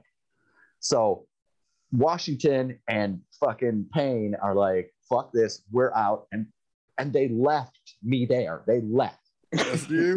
So they're dancing, the music is going, everything's like everything's great, right? And then all of a sudden, Chris Paul goes up to the to the gallows, and he goes into the mic and he goes, "Hey, everybody! In about ten minutes, we're going to do a comedy show." And then the music goes back up, right? And so ten minutes later, I'm standing over on the side. I'm the only Uh, motherfucker this one does there. have a spotlight, and it's on Yeah. you. oh, it's a spotlight, and and you are I'm the bright only one and there. And Chris. Payne, Chris Payne goes up Oh. Oh, and he goes, "Okay, cut the music, cut the motherfucking music, cut the," and everybody's yelling, "What? Fuck you! Fuck you!" Damn, that's, He's like, "Cut the fucking music! It's a comedy show, motherfucker!" and this is like punk. and they're Hey. upset that there's going to be a comedy. That's show. how comedy. That's that's how comedy was in Milwaukee for a long time. Yeah. dude. You've run into a lot of that shit. So then he That's goes into the mic and he goes, "All right, all right, all right, we got a comedy show. Shut the fuck up. We got a That's how comedy show." riots start. Like, It was a riot. fuck? It's like the police academy. They riot and police academy one at the end. That's how it started. And he points Hey, over to me. He points over to me and goes, Okay, we got a comic. He's a white boy. His name's Mike. Mike, don't say nigger. All right, everybody, it's Mike. And he puts the mic back in the fucking stand. And I walk up, and all I can think to do. Uh, So, so picture it, Mario. It's that setup of the No, safe no. house, right? With the gallows stage. I walk up, I stand there, and I'm looking out, and I'm literally the only person without melanin, right? I'm the only fucking white guy. And I get all I can think to say is, holy shit, this looks like a reverse photo of lynching. Oh my god. Dude, you are. But I And get it. people Great joke. Great to- joke. Let's say though, objectively, great joke. That is a good joke. It's funny. and people start to physically advance toward me. It's a C. It's it's like all they're one unit, like a like a, a bunch of ants all moving at the same time, Like some centurions. and they're yelling, and they're yelling, "I'm gonna shoot your ass, motherfucker, Oh, mother shit. cracker, motherfucker!" So security had to like race me to my car, and I left, and I didn't get paid. That's sad. That's I think was we my need to- first time in front of a black. I think elementary schools should have comedy class. I think comedy appreciation shit should be taught in public schools. How to laugh I at don't teach yourself. comedy. How to no, I'm talking about appreciation, comedy appreciation. Oh, oh, sure, sure. so that you know to how to laugh at yourself though, and not to. I feel like when you look at all the worst people, terrorists and shit. It's like the common denominator between all the worst people is they don't have a fucking sense of humor. Like you take themselves too How to- seriously, how- etc. How to know when someone is joking? Like how to know? Right. Well, like that crowd should have been like, that shit's funny. The reverse that same negative, joke, like That same maybe joke they didn't know what a reverse on. negative is. Some of them, I don't know. Yeah, later That's on, Tony term. Miller got a room. Did you ever do Tony's room when he had the Savoy? Oh, I heard about the Savoy. I never got to do that room. Wait, yes, Ah. I did. That was on like North North or Locust or some shit It was on Locust, yeah, just Yeah, I did that like room. Fulton and shit. Yeah. by the police station over there. yeah, like Fifth and Locust or something. Yeah. So I did that room. Tony booked me to do that room with Brian. Um, and I was I was featuring, and it was a few years in. Now now I've been now I know how to tell a joke at sure. this point. And I and I opened with that same joke. And it killed, didn't it? It fucking destroyed. Yeah. They loved it. They laughed for like a minute straight, and I couldn't get Yeah. anything else out until they were With done. the photo negative joke, the reverse. Yeah, Did you set I it had- up though? Did you say, like, you know, no, I what walked reverse out. negatives like? The, I walked out and I said, "Is it just me, or does this look like a photo negative of a lynching?" How and much of it was fucking died. confidence? Do you Hey, think confidence sold it? Sorry, go ahead. No, wait, wait, wait. Here, here. Yeah. I don't think people understand how important the atmosphere is Yeah, for a good show. a In the dance first club. instance, there was a Yeah. dance club. No one was expecting True. comedy. You know, they he they stopped. He stopped them from having fun. They're So angry. now, And then Yeah. he Right. made them all look at a white dude. right, right. You had no no way of winning that. right. Now, cut to a place where you know they got the stage, the lighting, they're primed. Yeah. There's a Yeah. host. He's done five, ten minutes. Now you come up and you do that joke. It's a whole different ballgame. True, Yeah. true. Tony had Tony had already primed them. He was hosting, so Right. they were in excellent hands. Yeah, it's it's it's all atmosphere. Yeah, those those variables definitely make the difference. Oh, by the way, I do think you can teach comedy. I think you do it by neglecting your children. I think like you can make comics. You know what I mean? Oh, Yeah, it's a fine line between comic and serial killer, though. If that's the recipe. very, very. You know what? I enjoy telling people I don't like them. Like people find out I do comedy and they think, "Oh, you're just you like Pete." No, I hate people. Yeah, but a lot of I, comics I hate yeah. I'd say most Right. of the best probably don't. They only tolerate people at the most. I resent them. Absolutely. I resent their their their simpleness and their happiness at the simple things in Dude, life. I them resent the fuck out of that. Them fucking people that can go to a nine to five job and come home and have a beer and some brisket and then put their two. I hate those fucking people. How do you do that shit? I envy it. I I actually wish I wanted could here. like all right, this is perfect. I wanted to ask just because it's the hot shit conversation right now about Kanye, what everyone thinks of this shit. But that's perfect because I watched a bunch of his interviews, Lex Fridman, Piers Morgan, etc. The root of it seems to be he's angry and he hates people and he hate or whatever anti-Semitic shit. It's out of jealousy. It's like you're jealous of that stupid ignorance is bliss person who can just go work a job and have their brisket and beer and not be miserable I think, yeah, I agree with you that. can't Sure. do it. You know what I mean? It's like that's where it's like a yeah, it's envy. Really. I can Yeah. totally see that. Yeah, that's where my that's where my fucking bitter. the creative life, like I'm not a comic, but I'm a creative, and it's the same thing. It's like you're so envious of those people. My wife, who's a teacher, who can just get up every morning, plug away, do it. Like And be satisfied and be happy. Like, how the fuck do you do that? I couldn't do that shit. Yeah, Yeah. I got to leave a stain. I got to know that a hundred years from now, I can someone can prove I was here, not through my descendants and shit like that. 'cause so is it ego? Like George Orwell said in his essay Why We Write, the number one reason was ego. Like is comedy the number one reason you do it, probably, if we're honest with ourselves, ego. You know what? I, I think I figured out the, the reason I like comedy so much is because after I spent that time in prison, I was so riddled with guilt Mm. for hurting those people that I felt like I was kind of giving back by entertaining people. That was that I remember that distinct feeling like this is what I could do to like Cheers. pay society back.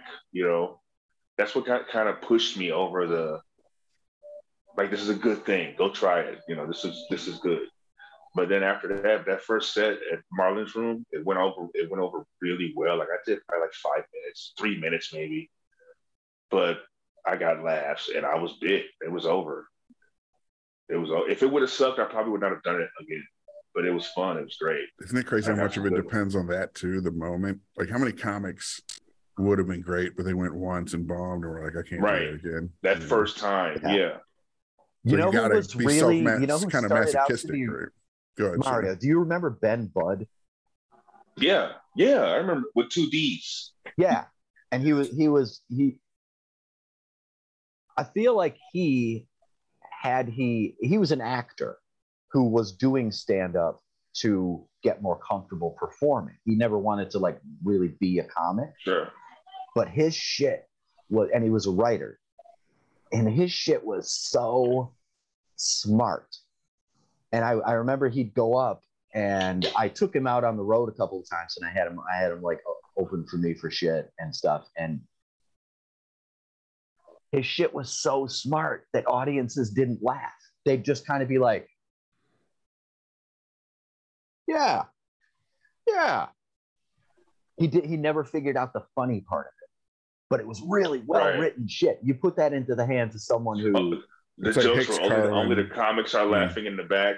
yeah, yeah, but not the same way. Like I used to get that a lot. Yeah. where I used to do this bit about Christopher Reeve. I don't even remember my Christopher Reeve bit. I think I Right. should keep going. Say no Um, more, but I'm laughing already. Go on. I would walk. Uh, One of my one of my badges of honor is I walked four tables. It was like a dozen people from the comedy cafe. JD was so fucking mad at me. I was uh, uh, with this Christopher Reeve bit, and what would happen when I would do that is the comics at the back of the room would be laughing really because they knew what was coming, but the crowd would be mostly like just kind of staring at me, and sometimes they'd leave. And I used to do it. It was it was basically about how uh, it was before he died, but he was getting sicker, and it was after Oprah had done this interview with him, and he's in his wheelchair and shit, and and she called him a hero, and everyone, and you kept seeing these magazine articles talking about Christopher Reeve is a hero. He's a hero. Not only is he not a Or hero, Michael Gall ain't buying it. Homie, don't He's play the that. opposite of a hero. He couldn't even do the, the bare minimum thing. When you fall off the horse, what do you do? You get back up. Yeah. Superman couldn't even get the fuck back on the horse, right? So he's not a hero. He's an appliance. He's literally plugged into a fucking machine.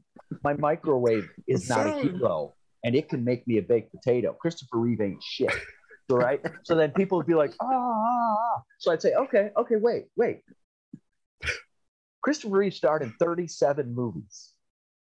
You love him so much, not naming any of the Superman movies, name the five, and I would hand someone the microphone.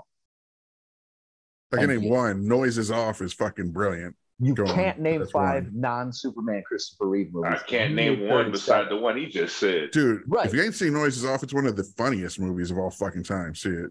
It's right so i would so i walked these people right and it was like and and uh there was some part of the punchline of it had to do with uh it had to do with the word piss bag uh like he can't even change his own piss bag or something Yeah, like yeah. that right so there was this couple that used to come to the safe house all the time they were this younger this younger white couple Oh shit, that we used lose to come to the safe house There he is. and they they liked me a lot. And there used to be a bar. You remember the bar Santani on Water Street, Mario? It was a piano. No. bar. Okay. Oh wait, was it really skinny? Yes.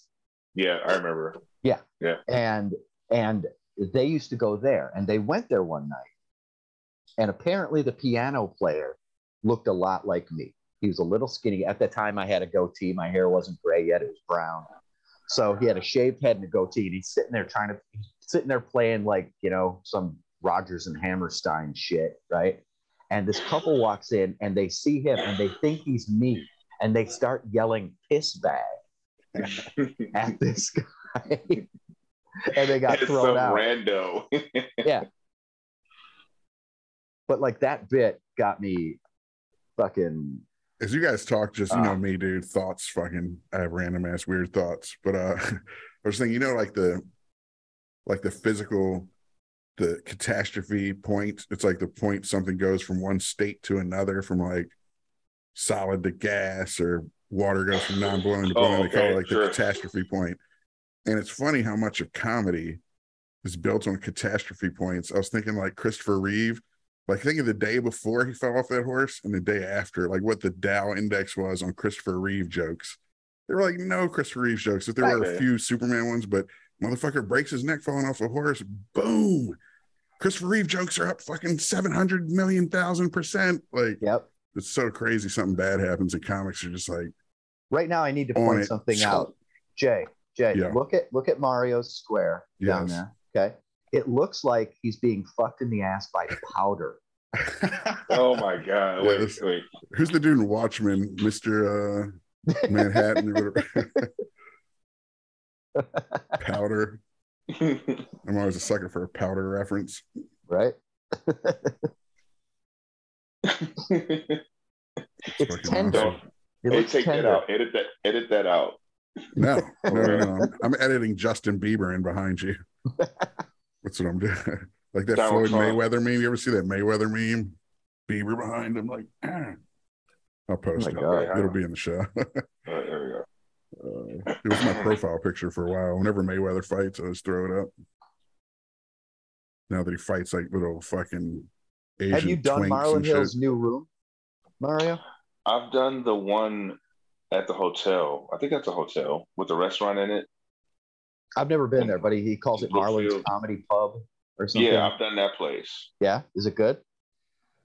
Yeah, but I was sick that night, man. I didn't have a good experience, but they had fun. It's not very big though. You can't hold it. I think you could probably have maybe 70, Oh. 60, 70 people in there. I like that many. kind of crowd. I like that size. Yeah, let me ask this again as an outsider. Another thing that fascinates me, it's kind of mythological to me, the green room. What's the green room like at these shows you book? For one thing, what's the atmosphere like? And secondly, Gull knows this, I've mentioned before. I have this fantasy of doing a from the green room podcast where comics are getting up and going on stage and coming back like, man, that fucking sucked. The crowd sucks tonight, whatever. But we're also just bullshitting. But I just want to know how much that would fucking thing ever. interrupt the green room or some people in there too serious. Is it like a place where outsiders shouldn't be, you know, because you're saying the shit that gets you canceled and you're making other comics laugh, et cetera, which to me would make it great. That's why the podcast would be the shit. But I've had a couple of uh well, first of all, when you say green room, that could be technically just a corner of the bar. yeah, exactly. That's part of Or, it, you depending on what kind of show you're booking, what the venue right. is. Um But say hypothetically, if you were to pick a venue that has a legit back room where people are waiting. oh my god, dude, when I opened for when I opened for TJ Miller at the Paps, fuck bro, they had a big ass widescreen with all the consoles, like the the Nintendo, the Oh, all the old school consoles. They had a bunch of fucking R and B LPs with a record player.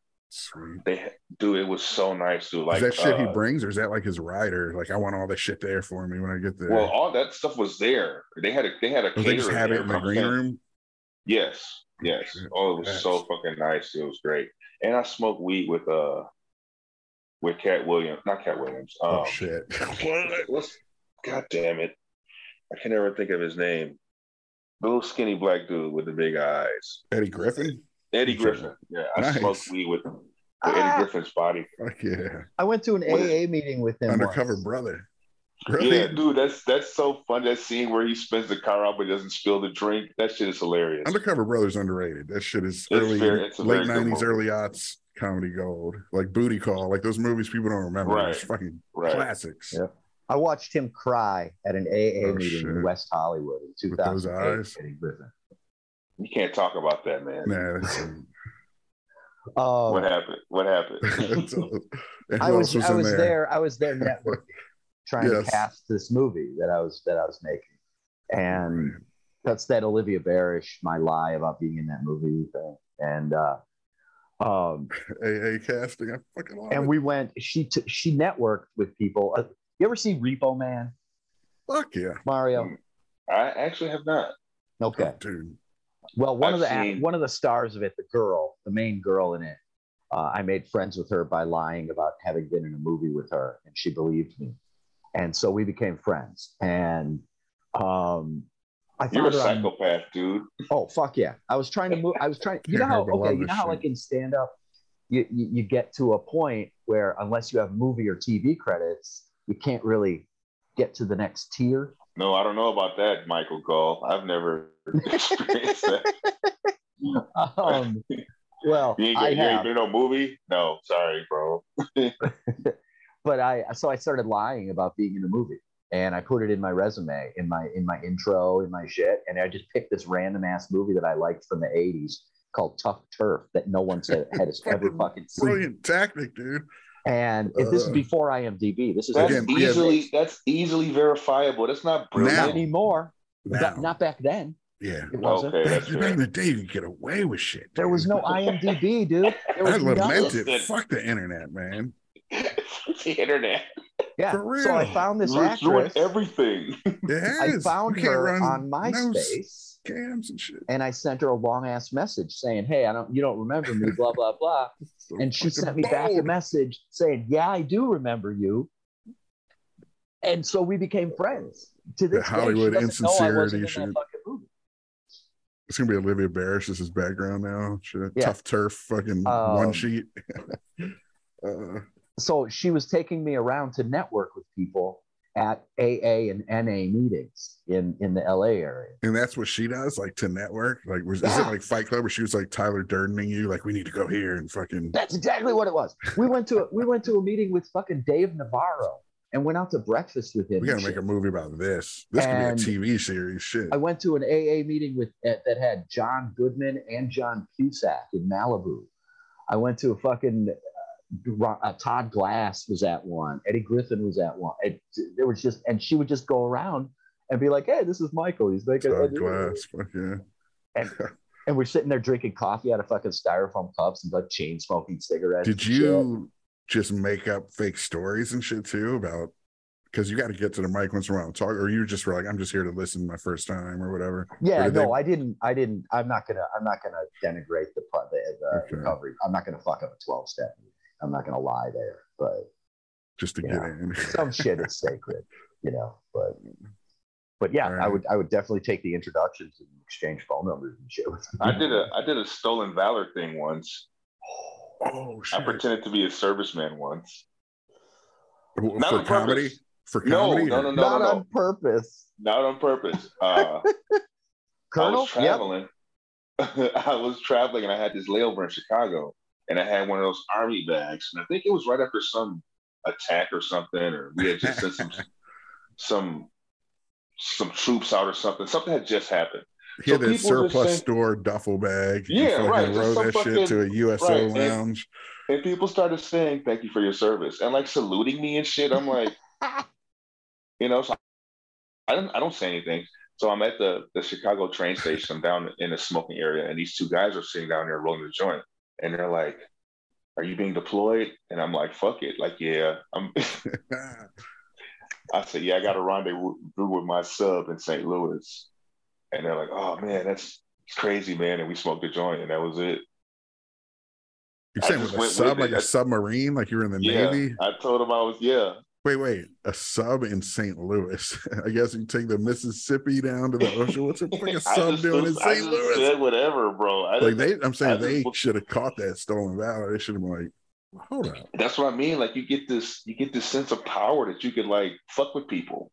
I'm a veteran, and I actually stopped using my duffel bag because it was gross with people always thanking me for my service. That's why I stopped using it because people start. A lot of people would do that all the time. I don't even I- like I as a veteran. I didn't even like it, especially because I never went to war. I was in like in the Clinton years. We were chilling and shit. I? I come from a military family, like my my dad, my grandparents, everyone. But Mhm. I am just, I'm not a coward. I couldn't stand to watch my friends die.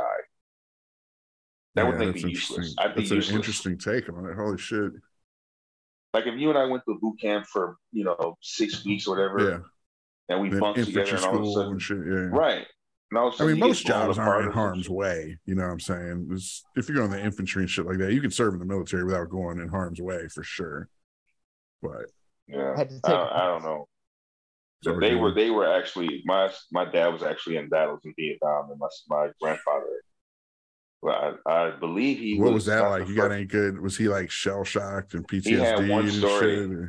Uh, he had one story where he told me why he doesn't smoke weed anymore.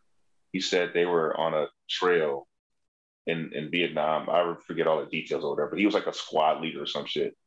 So they had stepped off this trail into like this little this little clearing between some trees, and they propped their rifles up and they they smoked some fucking. I think he said hash or some shit. I think it was hash, and they all fell asleep. He said he woke up, he could hear Vietnamese, like he could see people's boots walking on the trail they were on. And his whole squad is asleep and they just walk right past. He said he could reach out and touch their boots. And I was like, holy shit. He never told me if he killed anyone before, though. He would never answer that. I would be so scared in that moment. I'd be scared for the rest of my life. Fuck yeah, that would change me as an individual. For Yeah, I couldn't do it, man. I, I have the total respect, and even cops. I love the idea of cops.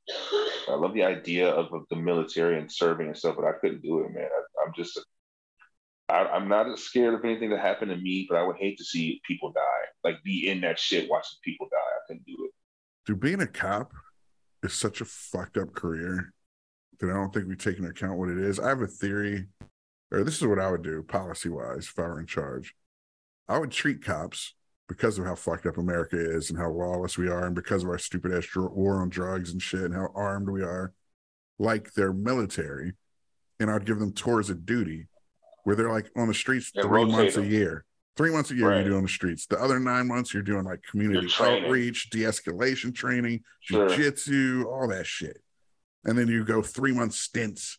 But man, these years on end of every day where everyone's lying to you and running from you. And man, if you look at like the dispatch, even in Milwaukee, every 10 seconds there's shit going on.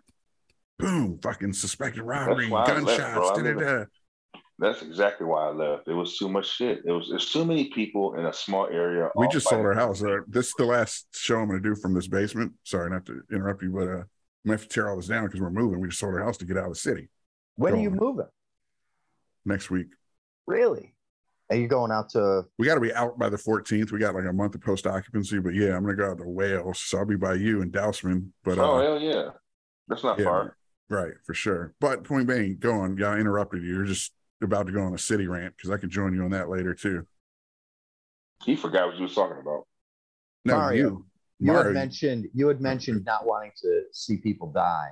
Um, oh yeah, have you ever have you ever watched someone die? Have you ever seen someone die? I saw my friend get hit by a car when I was probably about ten or eleven. Oh, this is a fucked up story, man. Now, okay. Now remember, I'm like 10 years old, okay? 10 year olds are super I'm practical. cry, dude. right? Now listen, dude, I this is why another reason why I, I do comedy, because I did some fucked up shit in my youth.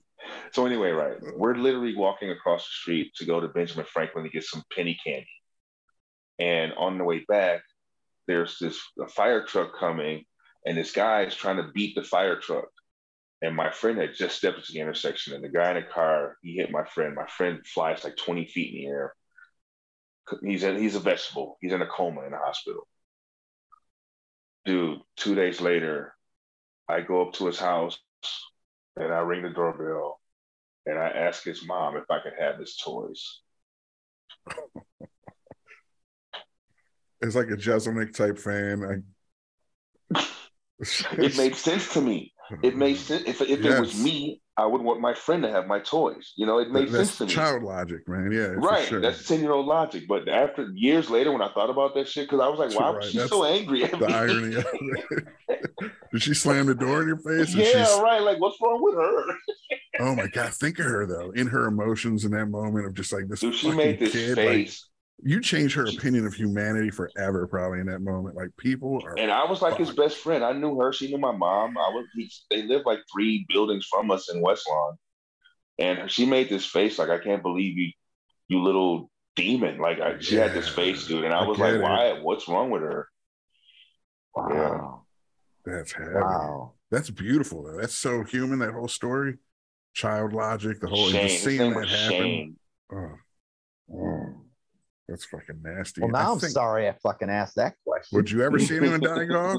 I know a lot of times people ask a question so they get to tell their story. Let's hear your dead people shit. I've seen some, uh, like half a dozen people die. Yeah. Half a dozen. Wait. At once. Wait, how many by your hand? right. like a plane crash or something? What are you talking about? No, over the years. The first time was Like about seeing that them, like been in within feet of them type shit. Yeah, yeah. The first time uh, was about that same age. I saw a guy and my parent, my parents and I were at a restaurant. On it's not a restaurant anymore, but it was on like 73rd and Greenfield in West Allis. Sure. Back then, it was called Perkins. Oh yeah. Oh, I remember Perkins, is a yeah. chain. Yeah, yeah. It was, yeah, but it was an early iteration Okay. of that. There weren't a bunch of them around, and I we were there on a Perkins up at Friday, 3 and we were because they had like the best battered haddock fish fry, and Yeah.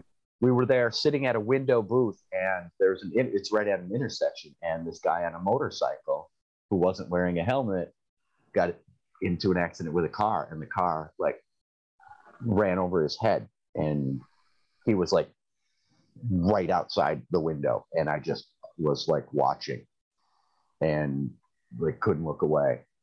Um i saw someone uh commit suicide. I was there and someone did that once. Um i've seen a few people be shot to death uh saw a guy get stabbed yeah Where the I've seen fuck are you people hanging die. out? Is this like buying coke and shit? Like the shootings? Like where are the right. shootings? Like, where the fuck are you? Where are you when these things are happening to you?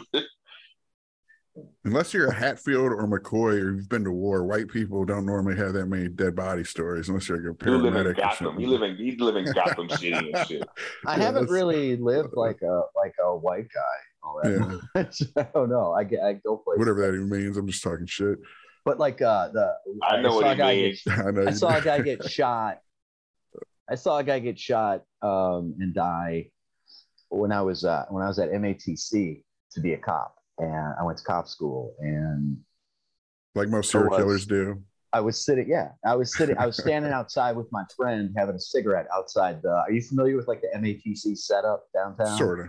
Yeah, I went. Yeah, I went there. Okay, so the S building, the glass building, Yeah. the nice one in between the brick ones, right? Like behind the shitty one. Yeah. Yeah, I had I was the editor of the of the paper of the MATC Times. I was the editor in chief for two years, and I had an office up there.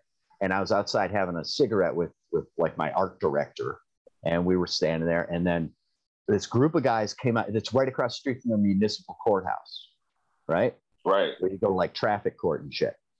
Um, a group of guys came out, like clearly like like gang guys, and then a group, of, another group of guys was coming from the courtyard at MATC across the street, and a couple of the the guys from the courthouse did like this whistle, and then the other guys did a corresponding whistle, and they kind of all met about twenty feet in front of Ed and I and started throwing. They started just fighting and just jumping Oh, at each shit. other. And one guy pulled a pistol out of his out of his waistband and he shot a guy like three times in the stomach. And It was like the just, Socs and the Greasers. and we just stood there, like That's crazy. we couldn't run because we were just like, the fuck. And then this guy's buddies picked him up and carried him across the street and laid him on the lawn of the police administration fucking building, which is right there Right there by the courthouse. Yeah. That's what makes Right. shooting somebody there so ballsy. where he died. And then Damn. then we were unfrozen and we went back up to the office and we're like, we got to get the fuck out of there. And because I was the editor of the paper, everybody kind of at the school knew who I was, sort of, because I had a column that I wrote to with my picture in it, and it was like a humor column. What year was this? Uh, early 90s. This would have been 1994, three? Oh, I was I was locked Four? up by then.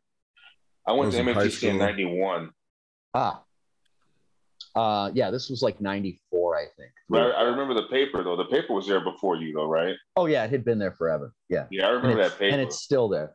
Um, but because people knew who I was, I went. I went. We went up and hid in the office. And, you know, we Dude, did you as the paper guy? I mean, were you just like fucking No. article, you know? No, about I was like- I was like- Here's a bunch of criminals who just did a criminal thing. I really hope no one saw my face seeing Mhm. them do this. no, So true. But wait, you're like a reporter, man. This You're was, supposed to be uh, you supposed to be like busting down the fucking I'm not a you know, reporter. the I'm hot the take. I'm the guy who who I they were they pay. It was a paid position. I was just Mm. like, this is fucking cool. I don't have to go to class. I'm getting money. Wait, so you telling me after you saw reporter somebody now. get murdered, the next day there was nothing in the paper about it? Well, wait. wait. Later that same day, cops come up to my office because people, other people in the courtyard were like, they were like, anybody witness this? Anybody see anything? Yeah. And they were like, yeah, the fucking Michael Gully. paper the guy, yeah. paper guy." so they sent the Up cops up. up to see me. And then later, later that same day, Channel 12 showed up with a Real fucking reporters. camera and a mic in my face saying that with my name, what I did at the school, and that I was birthday. a fucking witness. Uh, And they Oh, my god. they use the word news. witness. They put me on the fucking news. Hey, Channel 12 is like the best news of Milwaukee too. Yeah. Fuck It said these people. witness, and then like halfway through, they're like, "Oh shit!" and they erased it, and it said "future victim of hit." hey, did they Right. did they Right. change your voice at least? so I was so that was bad. That was bad. Wow. Um, and I've seen the aftermath of people getting killed. was like the this guy- suicide? What was it? Gun? Like was it Shotgun. blood? And you did you like you? Let's like, move to the next thing. Yeah. the closest I've come, if we're going to stay on that subject, though, and you're not telling stories, I haven't seen anyone die remarkably in front of me, which would freak me the fuck out because I'm very I. preoccupied with death. Like I'm like that bit in that Whatever Works, not a great Woody Allen movie, but that one with Larry David, and he's like coming down the steps and he's like, "Oh my god, oh my god, I'm I'm dying." And this woman's like, "Oh my god, what's what's wrong? Should I call 911?" He's like, "No, not right now, but eventually I'm dying. like we're all dying." Like he's just preoccupied with his shit, Not right mortality, whatever. Yeah, it's, it's fucking hilarious. I was I'm there like when that. my mom died. I was Oh, uh, like in the, in the hotel hospital. room or the we took hospital her room? off life, hotel, life the motel room.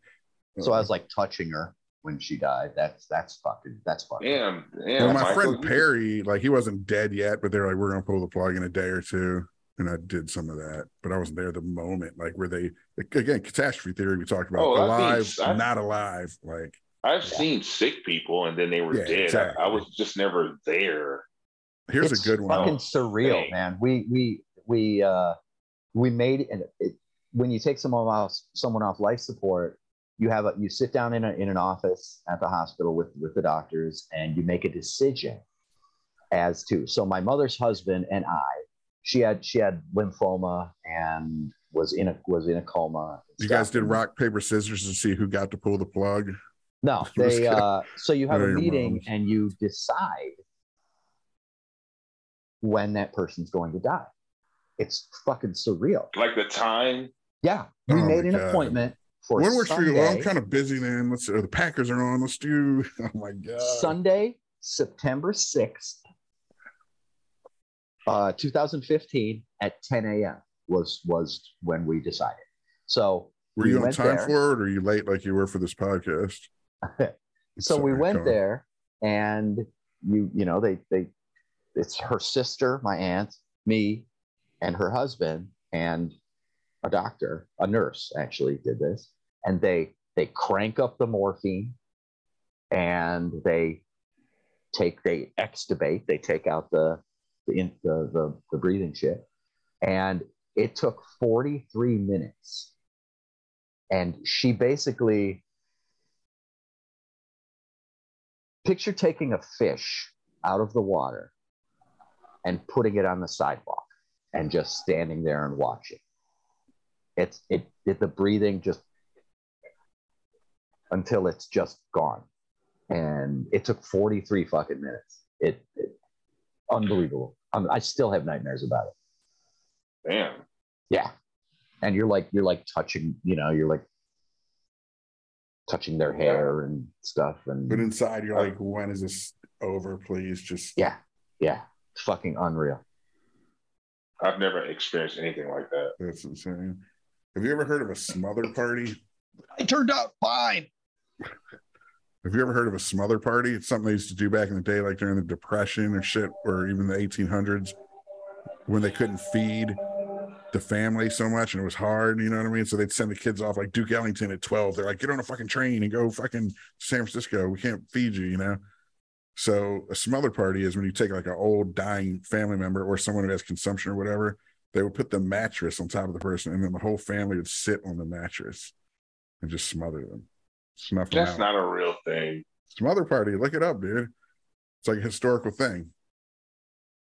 That's how they would avoid 43 minutes of agonizingly watching someone you know is fucking dying die. They- Yeah, but Yeah, then but it's, it's someone on 43 morphine, minutes. But then it's 43 minutes of them, of you being able to feel them punching the mattress, trying to get the fuck I mean, out. usually I think they'd be old, frail people, and it's like you sit a family on them. They're not, they're just done for. I mean, George Floyd took My mother, eight minutes my with dudes mother laying on just, You know? uh, my mom just called me the other day, and she wanted to make sure that I would honor her wishes, like her her uh, like she doesn't want a blood transfusion, that kind of stuff.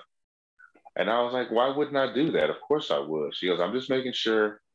And then I said, yeah, well, me too. If I'm if I'm sick or deformed or something, don't be resuscitating me. and she was like, what do you mean? I'm like, man, if I'm on fire, just leave me alone. I'm almost there. Just Yeah. stop. Don't just let me go. I'm tired Right. of this shit. She was cracking up. She's got to be in her. How is my mom? I think I think she's gonna outlive me. I really do. If I don't start making better decisions. I remember back. I remember back a little while ago when this was a cheery broadcast when we were talking about Mario doing prison time. Oh, yeah, now we're talking about funerals and shit. Jesus. Did your mother, dude, I love it. Let's talk about all this shit. Did your mother, was there something that precipitated her making that call? Did a friend of hers die or something? Or was she just, I'm old, not feeling well, or what? Like, what? You said she called you saying, Yeah, "Don't lymphoma. You my said right. Oh. No, no, I'm Mine asking you, had Mar- lymphoma? You just said your mom Oh. Called you, right? Saying, don't unplug me or some shit, or did I hear Oh that? yeah, no, she just my mom's dramatic. She's fine. Uh, She's she's like 62, jogs three miles a day. Hey, I'll tell you, I'll tell you how dramatic she is, right? I called her once. She's like, hello. I'm like, hey mom, how you doing? She's like, I'm all right. I feel a little sick. I've been in the bed all day. And I'm like, oh, that's messed up. And then I hear my nephew in the background like drop something. And she goes, Michael. Michael, what you doing in here? Get in here. I told you to get in here and sit down. And I'm like, I said, Mama, why are you talking to me off like you in pain? And Mm-hmm. she just started laughing. She just started laughing. I was like, you just wanted me to feel bad for you, didn't She used that sensitive Marky Mark voice. You? Yeah, right. You got to do. Oh, talks to his girlfriend. Like, "What's up, baby?" Exactly. Hilarious sympathy voice. Yeah, she's Crazy. she's very dramatic. There's probably nothing even wrong with her. Jay, Yo, spin the wheel, make Mario do one. oh shit, I don't even know what's on there. Some of these we've talked. That's about. the beauty of it. Wait, what hap- What's happening? Some of these we've talked about already. The problem. I'm saying, We give me spin the shit. wheel, and you gotta you gotta respond to whatever it comes to. Oh, I thought it was like you win something. I mean, this is one we talked about before, but we posted on fucking Lambton. What's in your spank bank? It landed on again. Oh god. Oh. Oh man, Confess I to us here that. and now and our 11 subscribers. What are you jerking off to lately? Wait, what now? I'm not. My hands are right here. This no, not this moment, but lately. Oh, is that the question? Yes. What's your Oh. fodder of late? What does it for Oh man, my girlfriend is here, bro. So obviously Uh, it's his girlfriend. Her. yes, Yeah. of course. It's And it um, always has been, even before they met. He just didn't know even before I knew who she belonged to. was. This is where I'm throwing back up a fucking insert of that soap with the bite mark in it. Oh yeah, that moment turns me on too. That gets me going too. well, the next thing it landed on, both of these, thanks to Gull telling me to put them up their pronouns. So wait, say that again. Pronouns. What about pronouns? I just ducked out of this one. He just said, Oh, what do I think about that? the whole pronoun thing? Being told by strangers Oh. what what you need to call them. Because you know, Gull got material. Okay, well, you know what? I don't believe that affects me as much. I live in a very conservative area. I never meet anyone.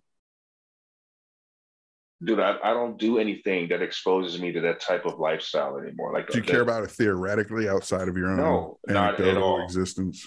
Not at all. Do you, man? Whatever you want to do. If it don't affect me, I don't give a fuck what you do. Just don't hurt nobody.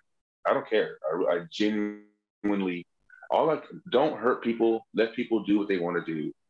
But it goes both get it. ways, right? What if your neighbors started suddenly coming to you and telling you like how to address them and shit? Would you just be cool with it or be annoyed or what? I would have to deal with it at that time. Right, right now, that's that hasn't happened. So for me to speculate on what I would do, it's just purely speculation. But the way it answer. is now, I like if someone asks me, I have no opinion what's it's just like with a, abortion. I have no opinion on that whatsoever. And it's not my choice. It's, it, it doesn't affect me. That's like such a great smart position to have for so many things when you think about it, though. Because everyone nowadays has got to have a position on everything. It's like, I don't understand. I was just talking to someone about this about how an idea uh, an ideology can make you so angry that you want to hurt someone insane. that doesn't agree with you. I, I I can't put my mind around. Like I'm a Packers fan. I hate Bears fans, but there's nothing in that arena that a Bears fan could do to me that would make me want to hurt them just out of nowhere. Like right. you know, Not even if they for- walked up to you wearing a Bears jersey. As long as they don't touch me. As long as you don't touch me, say what you want to say, man. This is America. Say what you want to say. Don't call me the N word, but say what you want to say, man. I don't care what people do. I really don't, man. Just leave me out of this shit. Dude, that it's whole not up just- to me. It's that's everyone needs to just say, I don't know. I don't have an opinion. I don't care. Like, just check out to a degree. Everyone's in a Right. frenzy over everything. It's crazy. I'm I'm more worried about how I'm going to pay my credit card bill next month. Right. That it just doesn't affect me in that I don't know anyone who it affects. Now, if I if if it if it touches me later or you know in the future, then I will. Did you just refer form- to transgender people as did. It- If it touches me, is that what you just No, no, I'm no, no, no, no, I'm not- fucking totally fucking. oh.